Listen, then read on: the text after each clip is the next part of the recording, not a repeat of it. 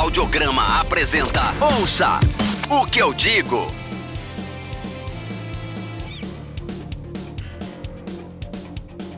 Meninas e meninas, moças e rapazes, senhoras e senhores, está começando mais um Ouça o que eu digo. Eu sou o Ed. Eu sou o João Pereira. E Lucas. Para quem nunca, nunca, sempre teve curiosidade e não sabe, meu nome é Ed Júnior, tá? Segue lá nas redes sociais, Instagram e Facebook. É porque eu sempre falo, eu sou o Ed, desde, acho que desde o primeiro programa, né? Eu nunca falo. então, tô linkado sempre aqui embaixo no, no, no, no, programa, nos posts e tal, tô sempre linkado lá. É, eu não posto quase nada ultimamente, nem tenho postado quase nada ultimamente, mas sei lá, segue lá. E vamos começar o programa como a gente tem, sempre tem começado nesse programa de quarentena, desejando que estejam todos bem, passando por esse momento tão difícil é, da melhor forma possível, é, família, familiares, amigos próximos, todo mundo esteja bem, esteja seguro e vai passar, galera. Tá chegando, tá chegando a vacina e em breve a gente vai estar tá contando isso como se fosse um passado triste e sombrio. Só lembrar, a gente estava hum. até conversando antes, né? O Rodrigo hum. Rodrigues, que era grande fã de música, né? Faleceu essa semana. Verdade, eu, não ia citar, não, mas já que você citou isso aí, o Rodrigo Rodrigues faleceu essa semana, vítima né, de complicações acarretadas pela Covid. E é uma grande perda, né, cara? Não só na, na, na, área da música, igual você falou, ele era um grande fã de música, um cara que, é, apesar de ser jornalista esportivo, ele flertava aí na nossa área também. E, sei lá, um cara foda, um cara gigante, né, velho? É, e... ele tinha uma banda, acho que de. Eles tocavam trilhas sonoras, né?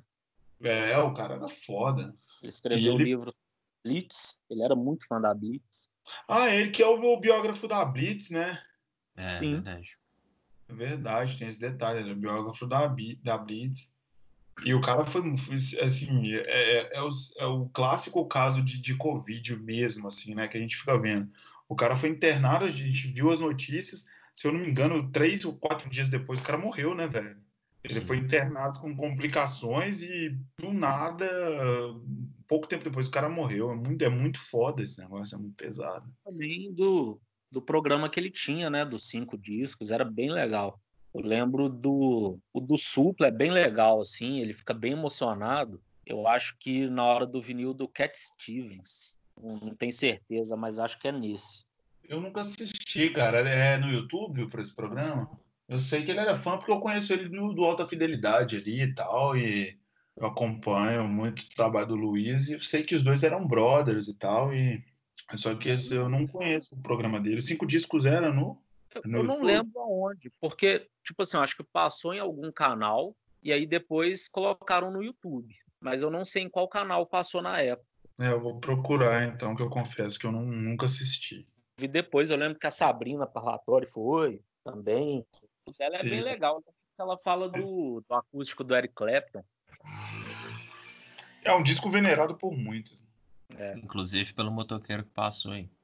É, pois é, tá foda hoje, né? Cara, até coincidência. É... Voltando assim, a gente falando do Rodrigo, porque hoje cada um escolheu cinco discos, né, pra falar. Sim, verdade. É isso aí. Cinco discos aí que escolhemos. E, ô John, dá, dá os recados aí, rapidão, da rede social pra gente aí, para não passar batido. Não, é, vocês já devem estar cansados de ouvir, quer dizer, eu espero que vocês estejam cansados de ouvir, que vocês estejam ouvindo o programa toda semana agora, que a gente engatou nessa, nessa sequência semanal, mas audiograma.com.br barra podcast, lá você encontra todas as informações do Osso que eu digo, dos outros programas do Audiocast, links para as coisas que a gente citar aqui, tudo, os lugares onde você pode nos ouvir, tá tudo lá, audiograma.com.br barra podcast. Além disso, siga a gente em todas as redes possíveis. É, siga a gente no Twitter, no Instagram, no Facebook, siga a gente no Spotify, siga o nosso, nosso perfil oficial lá, com várias playlists para você, vários assuntos, até mesmo playlists ligadas ao, aos nossos programas aqui no AudioCast. Tudo barra ou arroba audiograma, é fácil encontrar, e é isso. É isso aí, galera. Siga a gente lá. Siga a gente também, nós aqui. Nós não, né? Eu e o John, porque o Lucas não tem redes sociais. Então, é. assim, nos siga, nos siga na rede social. Eu e o John aqui também, porque é legal falar isso. Mas ninguém, a gente nunca falou isso aqui, então vamos falar. Siga a gente também. Eu vou voltar, é, eu vou seguir os dois. É, e adiciona o Lucas no, no WhatsApp. No final, eu prometo que eu vou falar o WhatsApp dele aqui para vocês. Já que é a única rede social que ele tem. Ouça o que eu digo. Então vamos lá, galera. É... O assunto hoje é sério. Assunto hoje é gostoso de falar, gostoso de ouvir. E no meio de tanta coisa boa, né, que a gente já citou aqui, que a gente conversa, que a gente troca ideia, a gente resolveu falar de cinco discos de estreia. Cinco grandes discos de estreia. E foi muito difícil para todos nós. Eu peguei e fui no freestyle, porque se eu ficasse pensando, eu ia fritar, né? Igual aquilo, que eu estava falando com vocês de citar discos nacionais, eu já estava ficando maluco aqui de ter que deixar a gente para trás, então eu fui no que veio aqui na cabeça, o que eu estava ouvindo recentemente, eu fui falando e eu acho que ficou aqui, foram 15 discos muito fodas aqui para a gente falar. Vamos começar pela lista do Lucas. Quer falar algum para eu começar ou eu mesmo? Pode escolher, mas você mandou uma, você mandou uma ordemzinha aqui, se você quiser seguir ela também é legal. Não, pode ser. Qual foi a ordem? Você começou pelo Mandinga, do André Cristovan. Ah, é. O André foi até legal o jeito que eu conheci ele. É, uma vez eu estava escutando um, uma playlist de rock nacional, aí tocou uma música desse disco, a Dados Chumbados. E na hora eu falei, porra, eu não conheço essa música da Legião Urbana ou do Renato Russo, não sabia de quem que era. Aí eu fui olhar e não era, era do André Cristóvão e, e assim, a voz dele nessa música tá idêntica à do Renato. Tá e a música é muito bonita. A música é muito eu, legal. Tá te, te, interrompendo e perguntando, é Cristóvão ou Cristovão? Eu sempre falei Cristovão. Eu acho que é Cristóvão, mas não tenho. Mas pode ser Cristóvão também, não sei. Então, é isso aí, galera. Tá. Então continua, desculpa. Não, mas assim, aí fui ler um pouco sobre o cara, vi que ele gosta muito de blues, e esse disco é bem bluseiro, né? Aquele meio blues rock, mas tem de tudo, assim, tem aquele blues mais raiz também, mais acústico também, né? Tem coisa instrumental, e eu gosto muito de blues. Aí eu vi que ele foi da banda da Rita Lee, eu não lembro agora se do Marcelo Nova ou do Raul Seixas, acho que ele tocou com algum dos dois também. E peguei esse disco para ouvir, confesso que é o único dele que eu conheço, mas gosto demais. É um disco muito bom. E é um cara meio lá do B, assim. Eu lembro que ano passado ele até tocou num festival aqui em BH, ali na Praça JK. É, foi assim, no aquele festival do Banco do Brasil, né, não? De blues?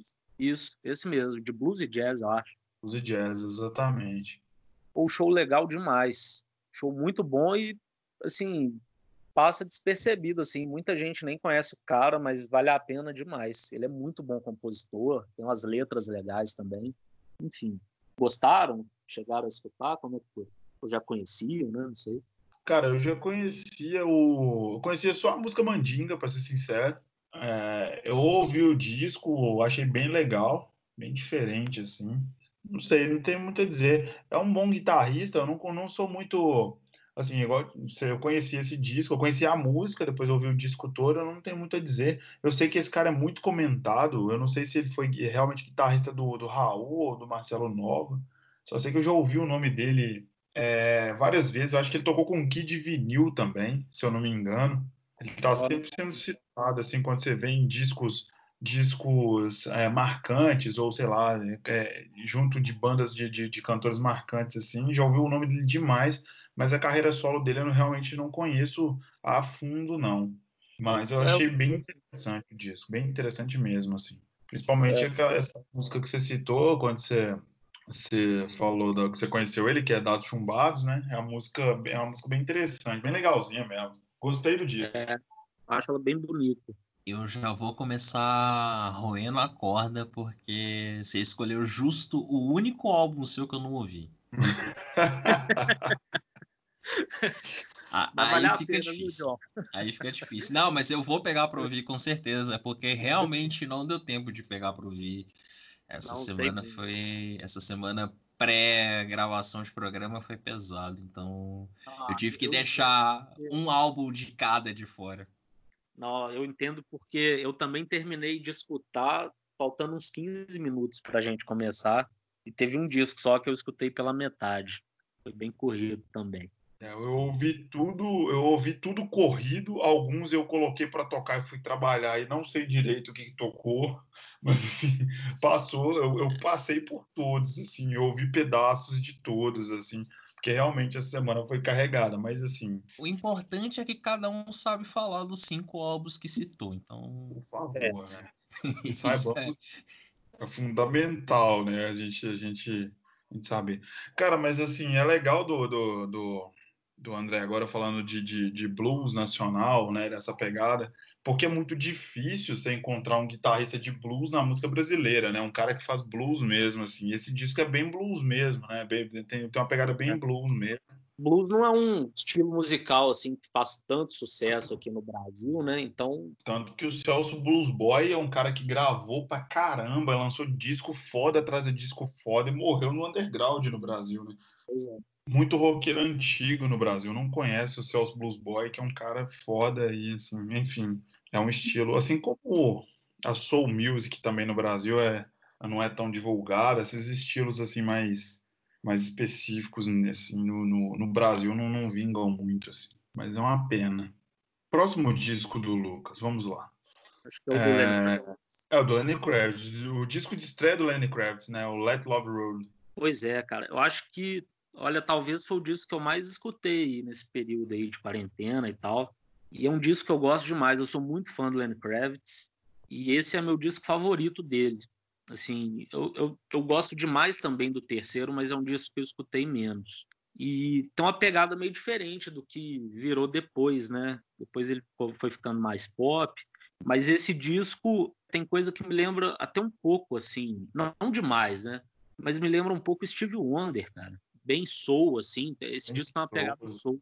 E é muito bom, tem umas baladas muito bonitas. Eu gosto muito de Does Anybody Out There Even Care e Empty Hands, que depois que eu fui saber, porque eu até tenho esse CD, né?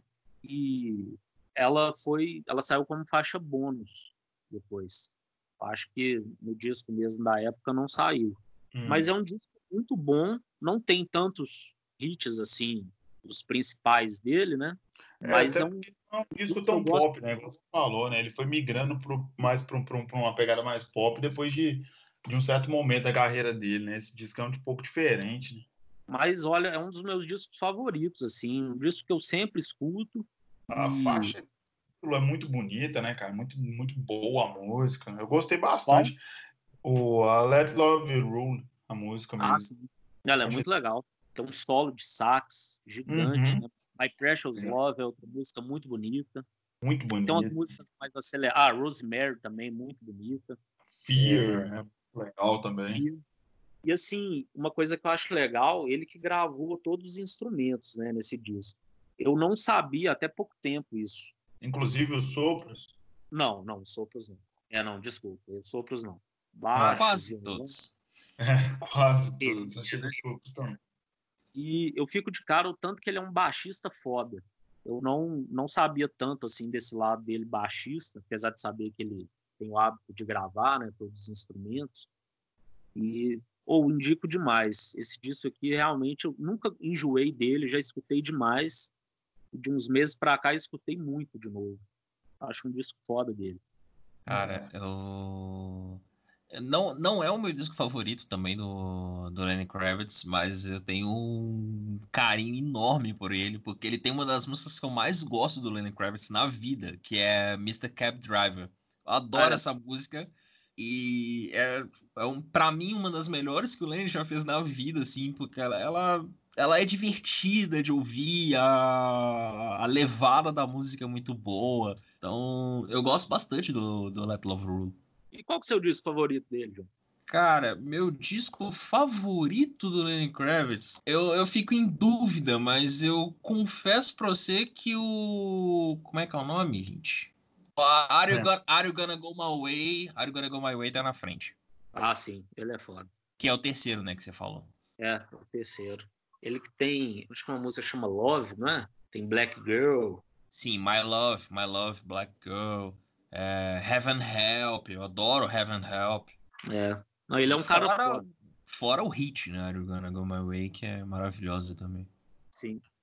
Eu não tenho muito a, opinar sobre o Lenny Kravitz, que é um é outro cara, né, que você sempre manda eu escutar bastante e tal, e eu nu- nunca nunca tive curiosidade, assim, não. É, para mim o Lenny Kravitz é o cara dos hits mesmo, assim. Eu nunca eu fui eu fui ouvir agora esse disco, eu gostei bastante, inclusive, mas eu nunca tinha parado para ouvir nada do Lenny Kravitz a fundo, assim. O lado B dele é muito bom, assim, e eu acho um dos caras mais talentosos da geração dele. Pegando assim Cara, tudo, não né? o lado B. Vou te falar que os hits dele são bem legais, cara. Tá Ah, certo? sim, não, eu também gosto. Eu digo acho assim, que que vale muito a pena conhecer também. E É, eu acho um dos melhores músicos assim da geração dele. Se não for meu favorito até, viu? Pegando tudo assim, composição, ele como instrumentista também. Ele que produziu esse disco também. Você Então, viu. cara, É. Cara, Produtor, gravou todos os instrumentos, fora os sopros e tal, então o cara é foda mesmo. hein? Não, ele é um cara muito foda. Próximo da sua lista é O Steelers Will, Steelers Will. é, acho que eu conheci, igual muita gente já deve ter conhecido, vendo Cães de Aluguel. Aham. Sem spoiler, né? Mas na cena mais psicopata do filme, rola uma música deles que é legal demais. A Stuck in the Middle with You.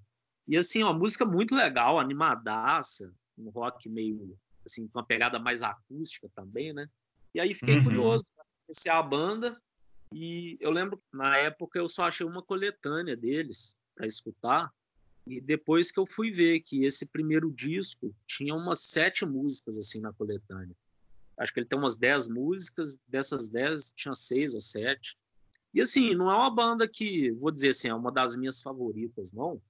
Mas tem só três discos e os três muito bons, assim, os três no mesmo nível. Assim, e é uma banda fácil de gostar, sabe? Aquele rock, tipo, assim, É aquele estilo despretensioso de tocar, né? Bem facinho de É. ouvir, né? fácil de ouvir, assim, não, não tem muita firula, mas, assim, não é nada muito comercial, não é nada forçado. Nada, é banda exatamente. legal. Assim, eu achei legal citar porque é uma banda meio lado B também, que ficou mais famosa por essa música, acho que é o único grande hit deles, mas a discografia deles toda é muito boa, os três discos no mesmo nível, assim, eu nem consigo escolher um, não. É uma discografia curta, mas é bem legal. Eu já conheci um pouco mais a banda, porque, enfim, acho que é na época que eu ouvia mais rock bem clássico, né, coisa mais antiga, assim, eu gostava muito de, de garimpar uns negócios bem lá do B mesmo, assim. Aí eu, eu escutei a banda bastante em algum momento da vida, assim, só que vai fazia bastante tempo que eu não ouvia também. Esse disco é muito legal, cara, muito legal mesmo. Mas não- você tem alguma alguma favorita do disco, alguma que você queira citar? Ah, a Stuck in the Middle with You eu gosto demais, mas assim, Late Again, a primeira, uma música bem bonita, I Get By, um rock assim bem legal, Johnny Song também, rockão. Acho que essas assim são as minhas favoritas. Eu, eu confesso que eu não conhecia o Steelers Will. E apesar de já ter ouvido Stuck in the Middle with You, sei lá, a vida toda, praticamente. Mas eu não- o nunca tinha. presente, né, velho? É, é bem maior que a banda, né, cara? Sim, sim. Pelo menos, sei lá, eu como leigo diria que a música é maior que a banda. Eu ouvi muito a música, mas nunca nem fazia ideia de associar a, a música à banda. Eu fui ouvir a banda agora, porque o Lucas indicou e tal, e aí peguei pra ouvir o disco e gostei, gostei bastante do disco.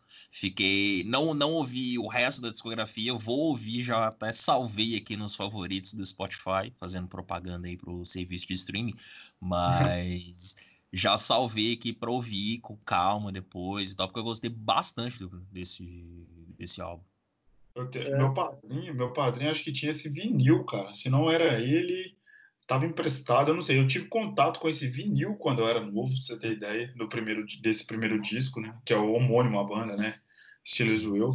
Eu lembro até hoje dessa, daquela desenho, tipo assim, uma esfinge, tipo, não não era esfinge, né? Um cara do- com, com orelha de leão, com juba, Sim.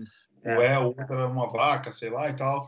eu lembro desse menino, eu lembro de pegar ele quando eu era novo. Então, assim, é, é uma banda que, de certa forma, não é favorita nem de longe, assim, na minha vida, mas eu tive contato com ela desde novo também, assim. É. Mas ela é bem lado B. Bem lá do... É, mas assim, eu acho que deve ser uma banda difícil de ser favorita de alguém, assim, sem querer. Mas é uma banda que eu acho difícil também de alguém não gostar. É Ela é muito bem- fácil ouvir mesmo. Enfim, uma bela escolha, viu? Foi longe. Foi longe, mas É. foi assertivo. Mas assim, não, não tem tanto o que falar além disso, não. Mas acho que vale a pena demais. Quem não conhece, deve conhecer. Vale a pena. E a ideia, e a ideia nossa também, além de, de tudo, quando montou essa pauta, era fugir do óbvio, né? Eu acho que no final das contas, quem ficou, a lista que ficou mais mainstream foi a minha. A do, a do vocês ficou bem, bem lá do Nossa. zona, assim, eu acho, né? Pelo menos.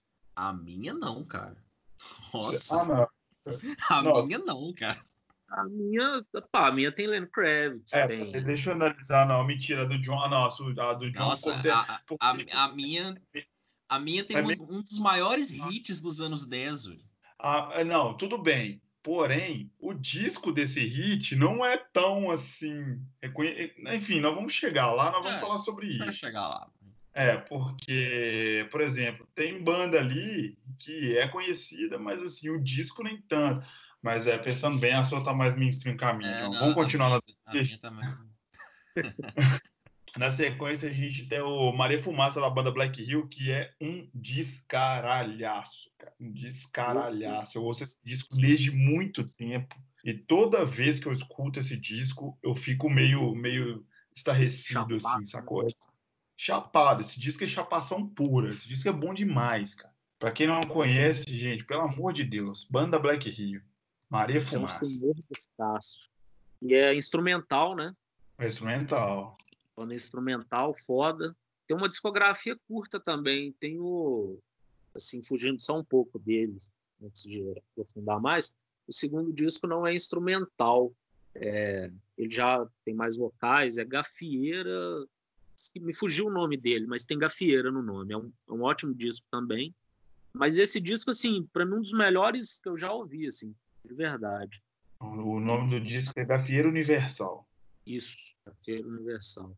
Uma banda muito foda, um som bem variado, assim, tem para ver assim, aquela pegada meio de samba, meio baião, meio É. soul. Tem tudo ali, tem- tá, tá tudo presente ali, tá, tá- tá tudo muito muito marcado ali na banda, né, cara? E essa banda é ovacionada por, por- pelos músicos brasileiros, assim. O Benegão é um fã de- declaradíssimo da banda. Tem uma galera, assim, que, que, que é completamente louca, porque é realmente uma banda muito legal, né, bicho? Não, Esse disco é um absurdo. Eu acho que briga com Let Love Rule, assim, para meu favorito, dos cinco que eu indiquei. E tem uma das músicas mais bonitas que eu já escutei, que é a última, Júnior. Júnior é muito bonita, velho. Ela é indecente. E assim, para quem quer conhecer mais assim de música brasileira, né? Música assim da época, esse disco aqui talvez não seja mais tão conhecido hoje em dia, mas para a galera da época esse disco aqui é aquele documento mesmo. E a capa é emblemática, né, velho? Você vê a banda deitada, aquela sua. É, os caras sem camisa, deitados assim e tal. Quem, quem conhece um pouco mais de música e tal, quem tá por dentro da, da- de música mesmo assim, é, é- reconhece na hora, assim, que tem, que tem, que é da banda Black Hill e que é esse disco, né? A capa é Sim. bem emblemática. É, não, esse disco é foda. Realmente, assim, um dos meus discos favoritos, outro disco que eu já escutei até não poder mais e nunca enjoei também. É engraçado, porque é um disco instrumental curto, né? Geralmente disco instrumental é longo, arrastado pra caramba. Esse disco é um disco instrumental de 29 minutos. Nossa, só isso. É um disco curto. Por ser um disco instrumental, é um disco curto. O que, que você acha do disco, John? Tem, tem coisas a dizer? Cara, eu concordo com tudo que vocês falaram e só queria acrescentar que ele é um dos 100 maiores discos da música brasileira, né, segundo a Rolling Stone. Então, só isso já é mais do que suficiente para você ser obrigado a colocar o Maria Fumaça na sua lista e ouvir pelo menos uma vez se você não- ainda não o fez. E a música Maria Fumaça, sim. se você nunca ouviu ela por querer, sem querer, você já ouviu a introdução daquela música em algum lugar. E o John falou, assim, de top 100, né, da, da Rolling Stone. se eu tivesse que fazer um top 10 assim de música brasileira, esse entra fácil assim. Se bobear até num top 5, enfim. Eu, eu realmente amo esse disco. Disco foda. Esse disco, é, esse disco é muito marcante, muito importante, sabe? Descasso mesmo. Descasso. Esse aí é. Esse merece o selo descasso do Oscar, eu digo. Merece. é, Inclusive, a gente ainda vai fazer uma, uma, como é que fala, uma votação e eu tenho certeza que essa vai ganhar como a palavra mais usada no rosto que eu digo até hoje, repetidas vezes. Total. Mas esse é um descasso, não dava para fugir do do, do, do Era um selo. não. Assim como o próximo disco, o próximo e último disco da lista do Lucas, que é o Moraes, do Moraes Moreira, que é um outro descaralhaço. Faça É, mais ou menos, Fala, mais fala, ou menos fala. da mesma época, né, do Maria Fumaça, poucos Sim, anos tava antes. acabando de sair do, ele tinha acabado de sair dos Novos Baianos, né, para poder tentar sair não, assim, ele tava já de saída do- do- dos Novos Baianos, já ia começar uma carreira solo, né, um pouco, um pouco fora da banda e lançou esse disco. E até conta com a participação do Dade. Eu sei que o Dade que é o baixista desse disco, inclusive. É, mas o Verdade. Dade é um requisitado pra caralho, né, bicho? Ele toca pra uma porrada de gente. É, não, digo só porque você comentou que ele estava saindo né, dos Novos Baianos, e o Dade, baixista da banda, né? Eu achei legal de falar também, porque o Moraes acabou de falecer, né? E é um disco que eu também tenho escutado muito nesses últimos meses. Talvez tenha sido o que eu mais escutei. E sem exagero nenhum, para mim não fica devendo para nenhum disco do, dos Novos Baianos. Pra mim uns também discos- não. Eu assim não digo que é melhor do que todos dos Novos Baianos, mas no mínimo não fica devendo. E tem umas músicas muito bonitas assim. Anda Nega para mim é uma das melhores bonitas do Moraes assim de qualquer época. É, tem uma versão bem legal de Se Você Pensa, né, do, do Roberto Carlos. Tem É. Guitarra Baiana, um instrumental baiana, muito legal. foda. Guitarra baiana, eu até não sabia, eu estava conversando desse disco com meu tio esses dias. Ele falou que ela tocou em Gabriela, era, acho que da primeira, né? Eu estava até escutando esse disco, acho que semana passada. Aí, a hora que estava tocando guitarra baiana, minha mãe chegou e perguntou: Ah, essa música tocava em Gabriela também. E é uma música instrumental, né? A música Bem naquele estilo Novos Baianos. É. Assim, de verdade, eu nem sei muito mais o que eu falo, mas tem Cara, muita balada, assim, as músicas mais tranquilas, é um disco muito bonito, muito bonito mesmo. Sim. Cara, se você pega, se você pega até os títulos das músicas, você percebe que tem uma, uma semelhança com os Novos Baianos, né? Que vai do simples ao subentendido, ao, sei lá, até o metafórico, sei lá, assim, sabe? Violão vagabundo. É, tipo isso, chinelo do meu avô, chuva no brejo, sacou? É uma coisa, é, é- é bem coisa que a gente poderia ter, ter visto num disco dos Novos Baianos mesmo, assim. Acho que isso era muito do, do DNA do Moraes, né? Não só Total. nesse disco, como na carreira inteira dele, né?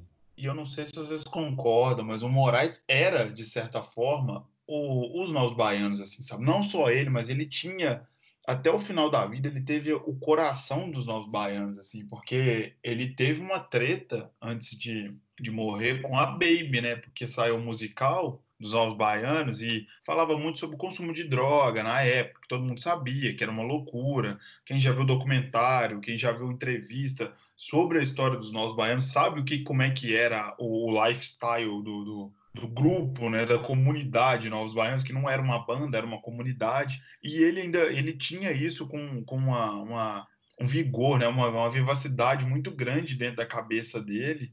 E acho que ele carregou isso a carreira inteira. Ele não virou as costas para esse estilo em momento nenhum, sabe? Eu não, é a impressão que eu tenho, pelo menos. E assim, eu acho ele um dos melhores compositores também do, que o Brasil já teve. Cara, um violonista foda. O cara tocava demais da conta, né, bicho? Eu queria deixar uma dica aqui para quem está ouvindo esse programa para é para assistir um documentário chamado Admirável Novo Mundo Baiano, é, Filhos de João, que conta a história da banda mesmo, né, do grupo, da comunidade, sei, sei lá a nomenclatura que usava lá para os caras e para vocês verem que, a, que, que os Novos Baianos são muito foda, muito além da música que os caras faziam, assim, os caras são foda em todos os campos da palavra foda, assim, sabe? Era uma, era uma puta, era uma puta galera, era uma puta galera. O, eu tô até lembrando agora, o John citou aquela lista da Rolling Stone. eu acho que acabou chorar e ficou em primeiro, não ficou? Foi, foi quando explodiu, foi, foi, quando a galera Ah, conheceu. Acho que sim. Eu não, eu não me lembro da ordem da lista. Mas foi o disco, foi considerado não o melhor disco, mas o disco mais influente da música brasileira. Isso tem de tudo, tem rock, tem baião, tem É. samba, enfim. Tem, e esse disco, esse disco ele foi produzido, ele foi produzido indiretamente pelo João Gilberto mesmo, assim, sabe?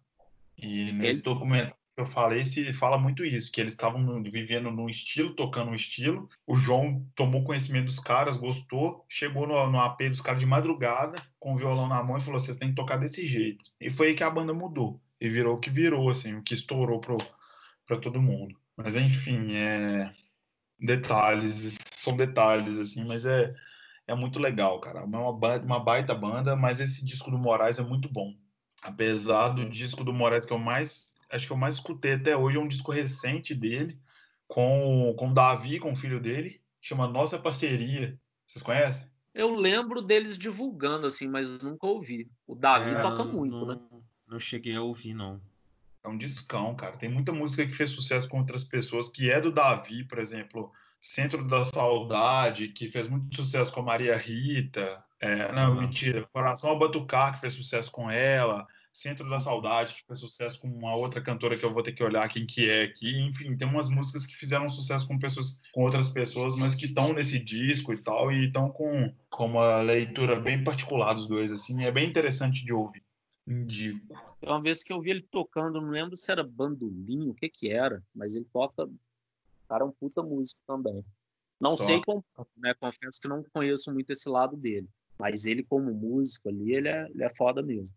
Bom, é isso. Fechamos a lista do Lucas. Mais alguma coisa a acrescentar sobre algum disco, alguma coisa que passou que você queira falar, Lucas? Não, acho que não. Não, talvez do. A gente está falando do Moraes, né? Igual a gente falou do, do Lene, que tem um lado B muito legal. É, esse disco aqui do Moraes não tem grandes, grandes sucessos assim, mas talvez assim, tirando guitarra baiana, igual a gente comentou, ou a versão dele que você pensa, mas igual a gente comentou, né? É nível Novos Baianos, e Novos Baianos também é uma banda que tem um lado B bem legal. O pessoal, assim, dá muita atenção para Acabou Chorare, mas outro disco que eu acho que o pessoal dá mole de não conhecer tanto é o Futebol Clube, né? O Novos Baianos. Também. Então, o Ferro da Boneca, o próprio Ferro da Boneca, é bem. É um disco mais sujão, mais rock and roll, assim, uma pegada bem diferentona. Mas assim, ô cara, Novos Baianos, se, se a gente for pegar para falar aqui agora, eu sou um grande fã da banda, não só musicalmente, assim, tal, mas se a gente for pegar para falar aqui agora, eu vou ficar duas horas falando dos caras, do tanto que eu admiro e tal. Então, assim, vai ficar até repetitivo, mas assim, É. os caras têm um lado B, fo- fora do Acabou Chorar, que é um descaralhaço, que não dá para falar mal em, em acho que em aspecto nenhum daquele disco. Mas fora do Acabou Cho- Chorar, ele tem uma carreira brilhante por trás, cara. Então, assim, é isso. É uma baita. O Baianos Futebol Clube seja meu favorito, viu, de estúdio. Cara, eu tenho, que parar pra- eu tenho que parar pra pensar, pra não falar besteira, mas eu, talvez seja um dos meus, tá? o meu talvez favorito, não sei. Eu tenho, eu tenho que olhar. Assim, é páreo duro ali, né, entre os dois, mas eu talvez, acho que é porque eu acabou chorar, eu escutei tanto, Eu também. E assim, eu- é muito raro parar para escutar ele hoje em dia. E o futebol clube não. Ele eu ainda Eu não sei se vocês lembram, eu não sei se vocês lembram, só para encerrar esse assunto, eu não sei se vocês lembram quando esse, esse disco estourou, estourou ele e o disco do Di Mello, falando de disco de estreia também, foi aquele disco do Di Mello lá, que virou documentário e tal, estourou mais ou menos junto ali. E isso foi ali mais ou menos no início da segunda década dos anos, do- dos anos 2000 agora, assim. E a galera parou nessa onda, e você em qualquer baladinha underground, boteco, esses negócios assim, boteco mais alternativo, tudo tava tocando esses, esses discos, tava tocando, e a galera falando, e não sei o que, isso aí nos lugares. Véi, isso deu uma saturada tão grande, eu não sei se vocês lembram disso, véi, mas saturou tanto. Nó, não. Lembro demais. Baianos deixou de ser aquela banda mais viu, da, da galera da época. E hoje em dia é uma banda que todo mundo conhece. Eu lembro dos shows que eles fizeram em BH, tinha muita gente mais nova. Tinha Sim. bastante, eu lembro disso. um dos shows que eu fui aqui em BH só tinha gente mais nova. Sei lá, 70% do público era 25 para baixo, sabe? Eu também. Você foi em qual? Foi naquele festival breve ou você foi no, no Chevrolet Não, no... no quilômetros de vantagem? Eu não lembro qual era o nome que era usado na época, então eu vou falar Marista Hall. Marista Hall. Ah, maravilhoso. Eu fui no, eu fui no breve, mas enfim, que é mais, é mais jovem, provavelmente, né? Porque era festival. É. É, cara, mas é isso. É, banda, é, discos maravilhosos, era uma banda maravilhosa. E agora acabou de vez, né, cara? Porque não faz mais sentido o, o, os Novos Barrantes Moraes. Não, não tem. Tem, Tem porquê. É, não tem porquê. Não tem como. Mas é isso. Ouça o que eu digo. John, podemos passar para a sua? Ué, podemos, vamos, vamos lá, vamos, vamos, Vamos, vamos passar para pegar, que eu fecho na minha. Vamos pegar a minha humilde lista. Ah, tá, eu vou começar pelo álbum mais recente da lista, que é o Pure Herring da Lorde, que saiu em 2013. Eu só vou falar o que eu falei com você em off, assim, eu acho um descasso, assim.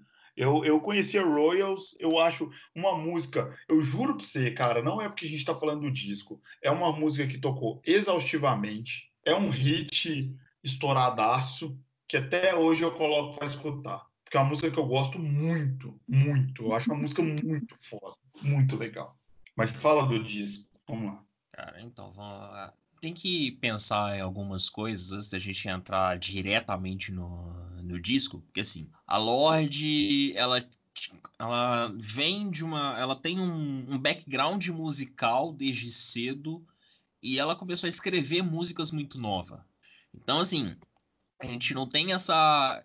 Eu não tenho esse dado correto, não, não sei nem sei se ela já falou isso em algum momento da vida, mas pelas datas de lançamento, ela compôs Royals quando ela tinha 15 anos. Saca? E, tipo, e Royals é o maior hit da carreira dela, se pá, até hoje, sabe? Mesmo E que o... vai ser o resto da carreira dela.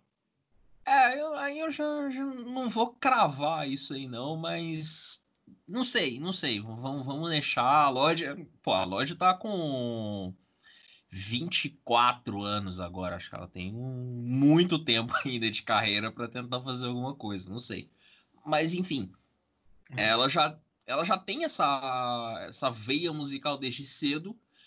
E, e aí, com 16 anos, em 2012, no fim de 2012, ela lançou um EP que chama The Love Club, que tinha Royals. Royals e uma- umas outras cinco músicas, que até apareceram na versão extended do Pure Herring, que saiu no ano seguinte, saiu em setembro de 2013. E é aquela coisa, indie pop, dream pop, umas pitadas eletrônicas ali, né? Aquele famoso eletropop ali do daquele começo dos anos 10 ali. Cara, bem dream pop mesmo, assim, o disco. Ele é bem, bem, sei lá, o disco é bem legal. E é um trabalho produzido pelo Joel Little, que já trabalhou com Taylor Swift, produziu o Talk do Daniel Jones, já trabalhou com a Tove Lo, com Khalid, com o Sam Smith, um currículo musical interessante, mas aí você pensa, né? Pô, a Lorde com 15 para 16 anos, tá produzido por um cara que já tem um background, como é que vai ser isso? É um trabalho só do cara ou ela vai não vai conseguir dar pitaco porque ela é muito nova? Não além de compor todas as músicas presentes no álbum, ela ainda participou ativamente da produção, produziu algumas das músicas junto com o produtor. Então, assim, desde cedo ela já tinha essa noção do que fazer na música, sabe? E acho que isso se reflete muito no álbum. É um álbum super bem construído, ele é bem alinhado, a sequência de músicas é bem feita, não é não é um catadão de música, tipo, ah, ó, eu compus essas músicas aqui, vamos juntar no álbum e ver no que dá, sabe? Você percebe que é um álbum bem construído, as músicas são encaixadas, a, a sequência de músicas faz sentido, sabe? Não, com certeza. O disco é constru... bem, muito bem construído. É Igual eu te falei em off também, parece que ela já tinha uma bagagem musical muito grande, parece que ela já tinha uma, uma maturidade mesmo, né? Ela era uma, Sim. o disco é muito, muito maduro mesmo para uma menina da idade dela ter lançado, assim, sacou? Sim. Achei e... um descasso muito foda mesmo. E, e foi o álbum que catapultou ela pro mundo, né? O EP já tinha feito sucesso, né, por causa de Royals. O Royals já tava tocando, né, ali no começo de 2013, foi quando ela começou a chamar a atenção de gravadora, assinou um contrato com a Universal, que relançou o EP com alcance mundial. E aí, em no, novembro de. Novembro, em setembro de 2013, ela lançou o Pure Heroin, e daí foi tocar no Lollapalooza, rodar principais festivais no mundo, fazer uma extensa turnê de, de divulgação do álbum.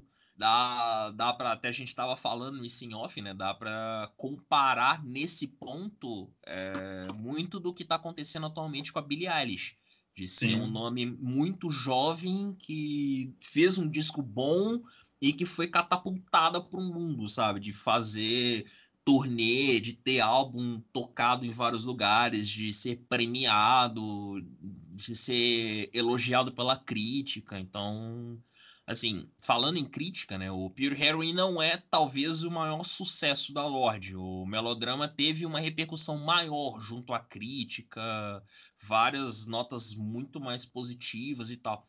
Mas o Pure Heroin já teve um grande sucesso ali por ser um álbum de estreia já foi apareceu em listas de álbuns do ano lá em 2013 em várias publicações, foi topo da lista do New York Times, então assim, foi um disco muito bem aceito, muito bem recebido pela crítica e acho que com toda razão, não só por Royals, mas Tennis Court fez sucesso, tocou muito também, Team chegou a tocar, não Claro que não com a, com a mesma intensidade de Royals, mas foram músicas que foram singles e foram singles até bem interessantes, assim, bem consideráveis, né? Rodaram bastante.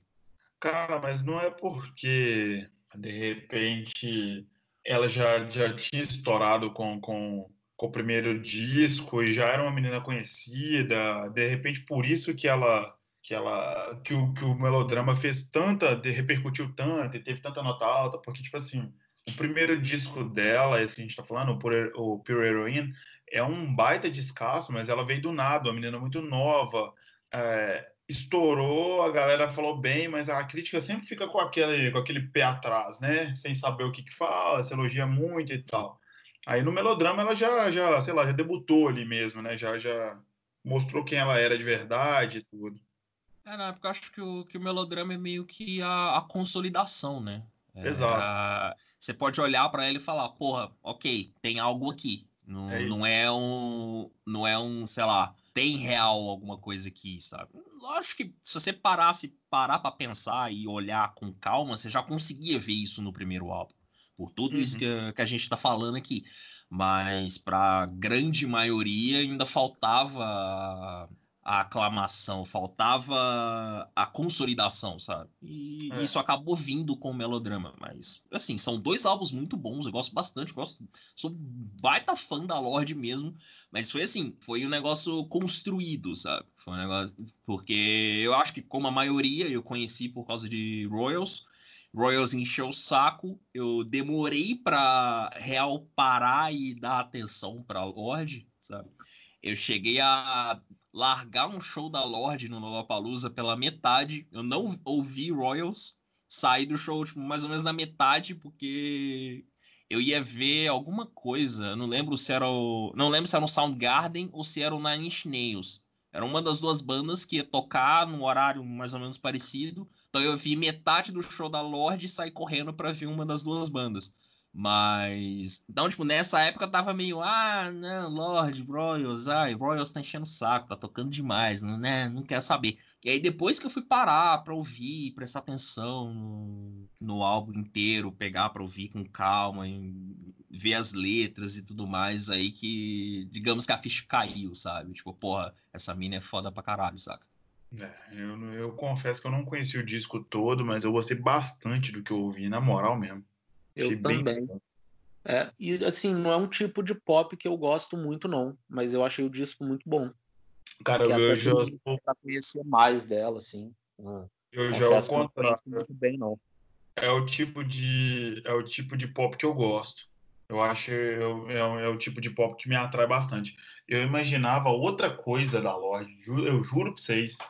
Quando eu ouvi, eu falei, pô, da hora pra caramba. É um indie pop mesmo, né, velho? Se você escuta embaladinha indie aí, fácil, fácil. De repente eu já sim, até trombei sim. uma música ou outra por aí afora e tal, e, e não associei quando eu escutei o disco porque passa despercebido mesmo. Mas é bem legal, gostei bastante. É, é isso. É isso, eu acho. É isso que eu tenho para falar da Lorde, eu acho. O, o segundo álbum da lista é talvez o, o único que eu tenho uma história pessoal, assim, que é o Idem do Móveis Coloniais Jacaju. Eu também. é, é um álbum que saiu em 2005, produzido pelo Rafael Ramos. E para quem não conhece, o Móveis era uma banda que misturava ska, pop rock, art rock. Era uma era uma salada ali, eu esqueci o termo que eles usavam nessa nessa onda e que era que traduzia muito o que era a banda nesse primeiro álbum especificamente. Mas cara, o Móveis é Móveis é aquela banda que chama atenção de cara, né? É, a sonoridade da banda é um negócio que te prende muito. As letras que são, sei lá, uma mistura de viagens com uns cutucões ali que você fica, porra, nossa, que foda isso aqui, né, velho? Mas às vezes, principalmente se você tá pegando assim as primeiras vezes que você tá ouvindo, você não, você não presta atenção muito nas letras, você fica, pô, é, viagem, nossa, e o cara tá falando aqui, não sei o que, não sei o que, não sei o que. E depois você começa a prestar atenção, você começa a viajar nas letras, é um negócio muito foda. Móveis é um negócio muito profundo, assim, que vai muito além da, da festa que a banda promovia, principalmente nos shows.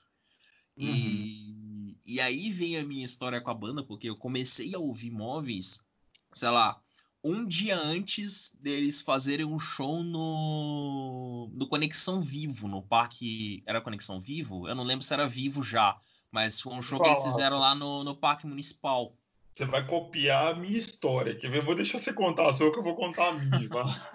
tá, mas então, eu comecei a ouvir a banda, tipo, um dia antes, porque eu ia no, no show, e tipo, pô, não conheço, e tava indo por causa de outra coisa. Acho que era o Dora, não lembro. Acho que o Dora tocou no mesmo dia. Eu, eu real não lembro, porque isso já faz muito tempo. E eu não lembro de coisas que eu fiz ontem. Não, não lembro disso.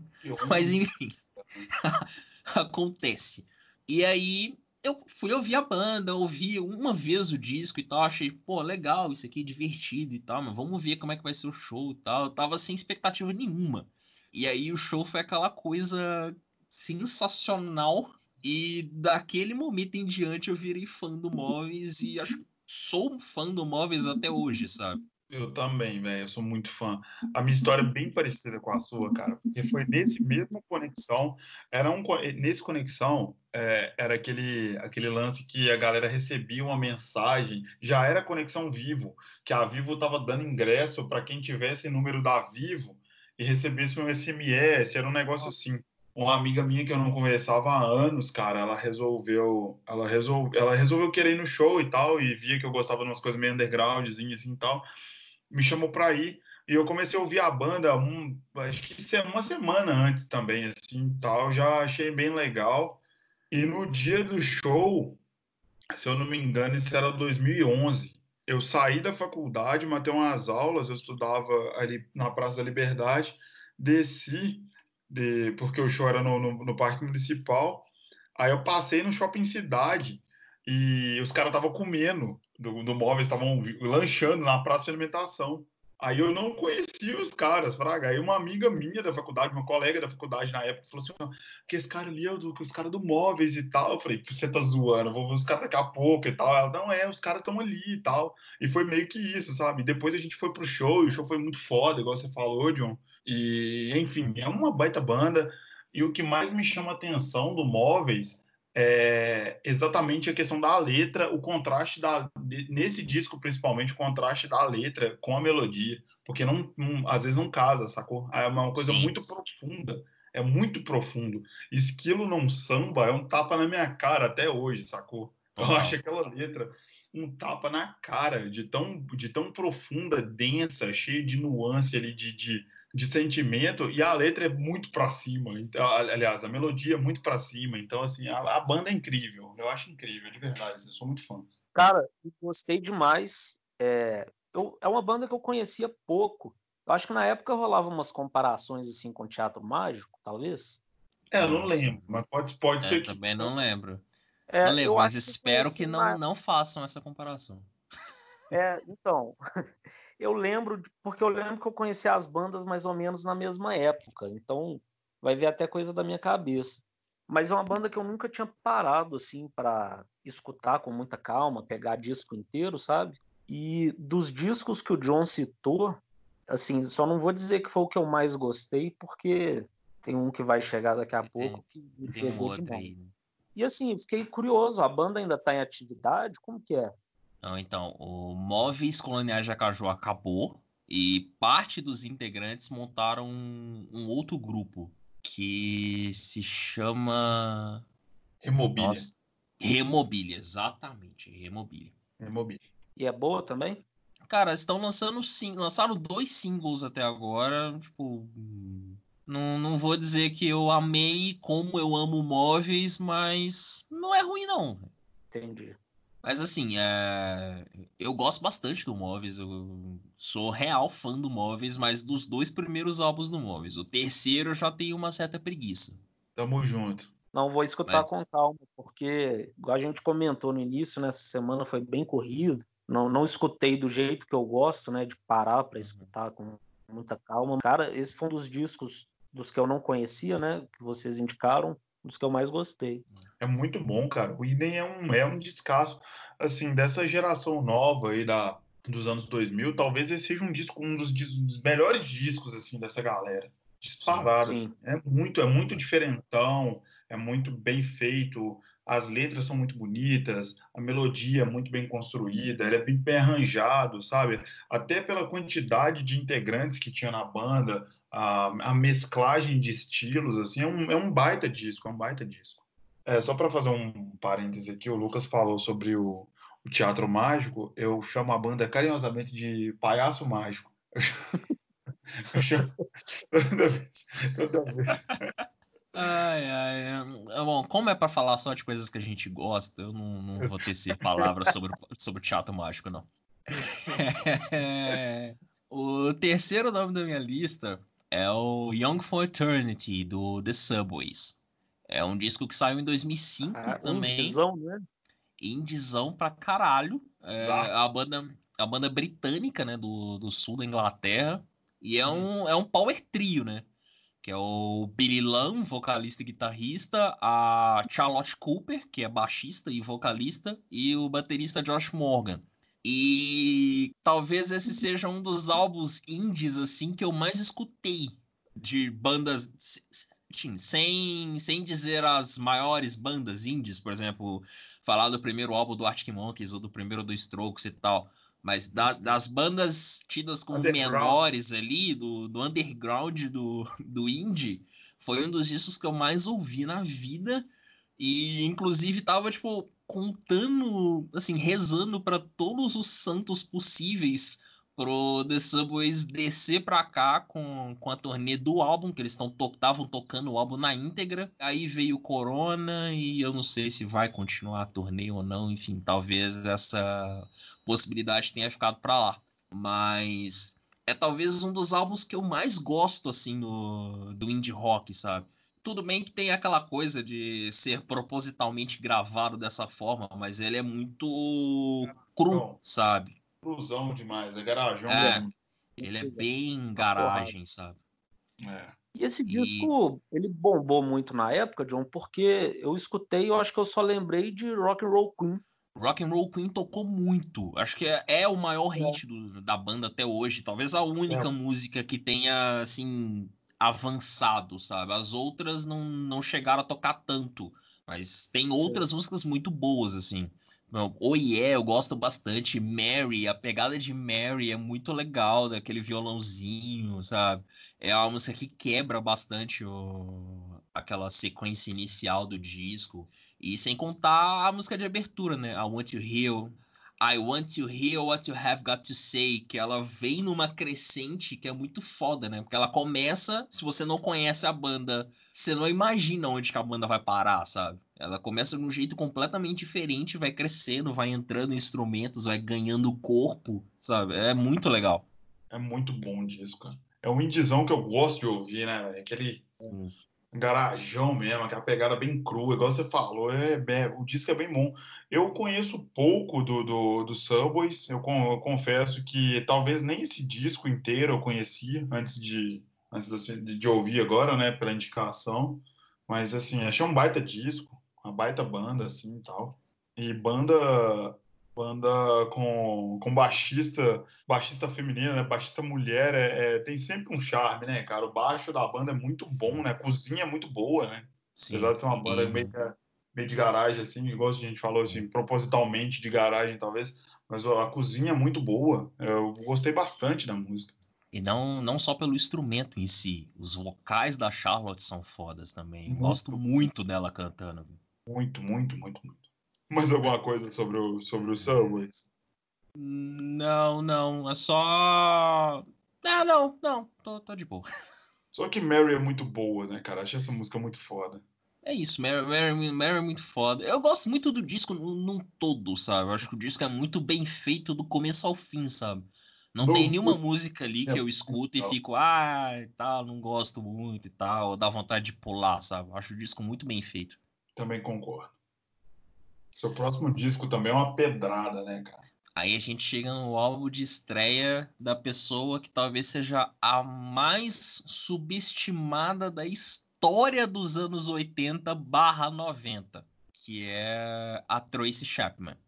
O, o álbum de estreia que leva o nome dela saiu em 88 e foi produzido pelo David Cashenbaum, que já tinha trabalhado com Duran Duran, produziu o álbum de estreia do Joy Jackson, que quase entrou na minha lista também, o Luke Sharp. Já tinha trabalhado com Brian Adams, com Cat Stevens, com Supertramp. E a Tracy era uma menina nova ali. Menina não, né? Era uma mulher mais jovem, começando ali a sua carreira e entregou assim um dos grandes álbuns ali do, dos anos 80. Uh, eh, o maior álbum da carreira dela até hoje e que tem os maiores hits, né? Que tem Baby Can I Hold You, tem Fast Car, tem Talking About a Revolution. É um disco incrível, assim, é um disco incrível do começo ao fim, por sonoridade, pelas letras, pela voz da Tracy, a, a, é, é, incrível, incrível, que incrível, voz. Que incrível, voz. incrível. Que essa voz! Mulher, essa mulher é sensacional e ela merecia muito, muito, muito mais visibilidade do que ela tem, sabe? Muito mais. Que descaralhaço, cara. Que disco maravilhoso. Esse, esse é muito descasso, ele é descasso pra caralho. E assim, é legal, assim, ela tem uma pegada, eu não sei nem explicar mas parece um som até meio cru, tem hora. E assim, mas você percebe ali um pouco de country, de, de pop, de, de soul, né? Velho, ah, eu. Um vozeirão, né? Um sério, chapei com o disco, assim. Tô... Eu conhecia ah. pouco, assim. É... Igual o John falou, duas que o John falou que eu conhecia: Fast Car e Baby Can I Hold You. Eu também, porque são os hits, né? Da, talvez da carreira dela, né? Sim, é. sim, são os dois maiores hits da carreira assim, terminei de escutar o disco hoje. Comecei a escutar ontem, gostei muito. E tô de cara, assim, com o som dela. Tô realmente curioso para conhecer tudo. Fiquei. Exato. Virei fã já. Já sou fã. Ela tem oito álbuns lançados até hoje. O mais recente deles é de 2008. Já tem 12 anos que ela não grava nada. Mas ainda tá nativa, ainda tá fazendo shows e tal, mas não, não gravou nada. Mas, cara, esse álbum de estreia é talvez o maior álbum da carreira dela, é o álbum mais bem construído da carreira dela. E, velho, eu, eu lembro da primeira vez que eu ouvi Behind the Wall, que é, que é a música que não tem instrumental, é só ela cantando. Ah, é a quarta nossa, música do disco. É tipo a Sei capela. Lá, é, é, uma capela ali em menos de dois minutos e tal. Cara, é, é um negócio de arrepiar. É um negócio de arrepiar. É. Assim, alucinante, incrível, alucinante. É incrível. Qualquer coisa. Essa música é absurda. incrível. E, enfim, fica aí a, a homenagem, né, barra indicação. Acho que todo mundo deveria ouvir a Trace Chapman, principalmente o primeiro álbum dela, é um dos grandes álbuns da música, é um dos grandes álbuns femininos da música e que muita gente não conhece, ou muita gente só conhece os singles, porque os singles tocam em rádio até hoje, sabe? Qualquer rádio adulta toca Fast Car, toca Baby Can I Hold You, enfim é uma, é uma, uma cantora que real vou escutar a discografia completa, cara. Porque eu achei ela muito foda. Eu não conhecia, eu juro pra você. Fora Fast Car e Baby Can Hold, eu não conhecia nada dela e achei fodástico o disco, o disco, assim. Então eu vou ter que ouvir a carreira dela e tal. Vou ter que escutar tudo. Ela é muito boa. Muito. Bom, fechando a lista, eu tenho também um álbum indie, mas aí é um, é um indie é um indie meio punk, meio art rock, sei lá o que dizer, é uma bagunça generalizada, que é o Fever to Tell, álbum de estreia do Yeah. Bom, para quem não conhece, o Yeah, é um, também um trio, né, capitaneado pela Karen O, uma das grandes vocalistas aí do, do indie rock de todos os tempos uh, dona de um, de um estilo muito próprio, né, de cantar, principalmente nesses primeiros álbuns, que era era bem garagem, né? Era um, era um negócio bem enérgico ali. E, cara, eu sou apaixonado nesse, nesse disco. O Favorite Hotel, pra mim, é o melhor álbum do IAS de longe, para mim, de longe. É, não, não consigo escutar o IAS mais recente, ainda que eu ache bom, mas aí já pegou, já tem uma vibe bem mais pop do que tinha no primeiro álbum, eu não, não, não me prende tanto, mas... Eu acho enjoativo pra caralho. É, não, eu, eu até acho legal, mas não é algo que eu pego e paro pra ouvir, sabe? Eu real fiquei preso no primeiro álbum do, do e ali no segundo, talvez, sabe? Uhum. Mas... Cara, eu, eu adoro essa bagunça que tem, que é o disco, sabe? É, essa, a sequência inicial ali com Reach, Date with the Night, Man, Tick, é, é sensacional, mano. É de pegar e botar esse troço num fone e ficar ouvindo, prestando atenção nas coisas. É, é, muito, é muito bom, muito bem feito, muito bem feito esse disco. É, o melhor disco do Yeah Yes pra mim, igual você falou, eu fiquei parado nele, o Yeah Yes mais novo, assim, não, não me chama atenção, assim, tanto igual deveria, talvez, achei, acho meio desnecessário, mas esse disco é bom pra caramba mesmo. É um disco de... 2003, abril de 2003. É, bem no, no boom do indie, né, desse indie é... mais, é, mais garajão, esse indie que a gente fala bastante, né? Sim, o indie e... que a gente gosta. É, o que a gente gosta, né? E realmente é um descasso, cara. Eu gosto bastante do, do, do som uhum. do disco. Igual você falou, das, das nuances ali, das esquisitices do disco. É um indie característico dessa época, só que tem, tem uma particularidade muito grande, né? Igual você falou, é um disco bagunçado, um disco cheio de, de, de, de loucuras, entre aspas, assim, mistura Sim. um pouquinho de punk rock também e tal. Então, assim, eu acho legal. E é isso, eu gosto do Yeah, yeah Yes nesse disco também. É um disco que eu já conhecia, não, não precisei ouvir muito, assim, porque eu ouvi de novo porque tinha muito tempo que eu não escutava. Mas é um disco bem familiar para mim, que eu escutei ele bastante em alguns em algum uhum. momento na vida aí. É, só para só citar de curiosidade, né? O disco foi produzido pelo Dave Sitek, que é responsável por algumas coisas aí no no meio indie, né? Já trabalhou com TV on the Radio, já trabalhou com Foles, com o Weezer e já produziu três coisas assim bem aleatórias. A primeira é o Anywhere I Lay My Head, que é o álbum de estreia da Scarlett Johansson, o álbum que saiu o álbum que saiu um ano antes daquele Breakup que ela gravou junto com Pete Orne, que eu amo aquele disco, só para só para deixar registrado. Ele ou é... ela? Não, amo, amo ela também, mas eu amo muito o disco. O Break Up ah, eu acho maravilhoso. Acho maravilhoso o disco. Eu nunca ouvi, cara. Vou até pegar pra ouvir. nunca ouvi mesmo, assim. Break Up, que ela saiu em 2009, se eu não me engano, que ela gravou com o Pete Orne. Acho o disco incrível, incrível. É, e, e o o Dave Sitek também foi responsável pelo planta do Cansei de Ser Sexo. É, é, é uma planta. é, um- é um- é uma planta o disco, né? É o disco que mais faz jus ao nome, né? Não sei se Ah. você é, é. Que também foi lançado pelo selo do Miranda, né? Uma banda que, né, enfim, depois a gente vai falar sobre isso. Depois a gente tem que conversar em off sobre isso, mas é uma banda também que tinha tudo para ser uma, uma das maiores bandas do indie nacional e virou uma. É, não, foi, né? Durante um tempo foi, né? É, foi, né? Mas o pai veio planta, né? É, o- aí veio o terceiro álbum, né? Aí a casa É. caiu de vez. É cascal de Mas- vez.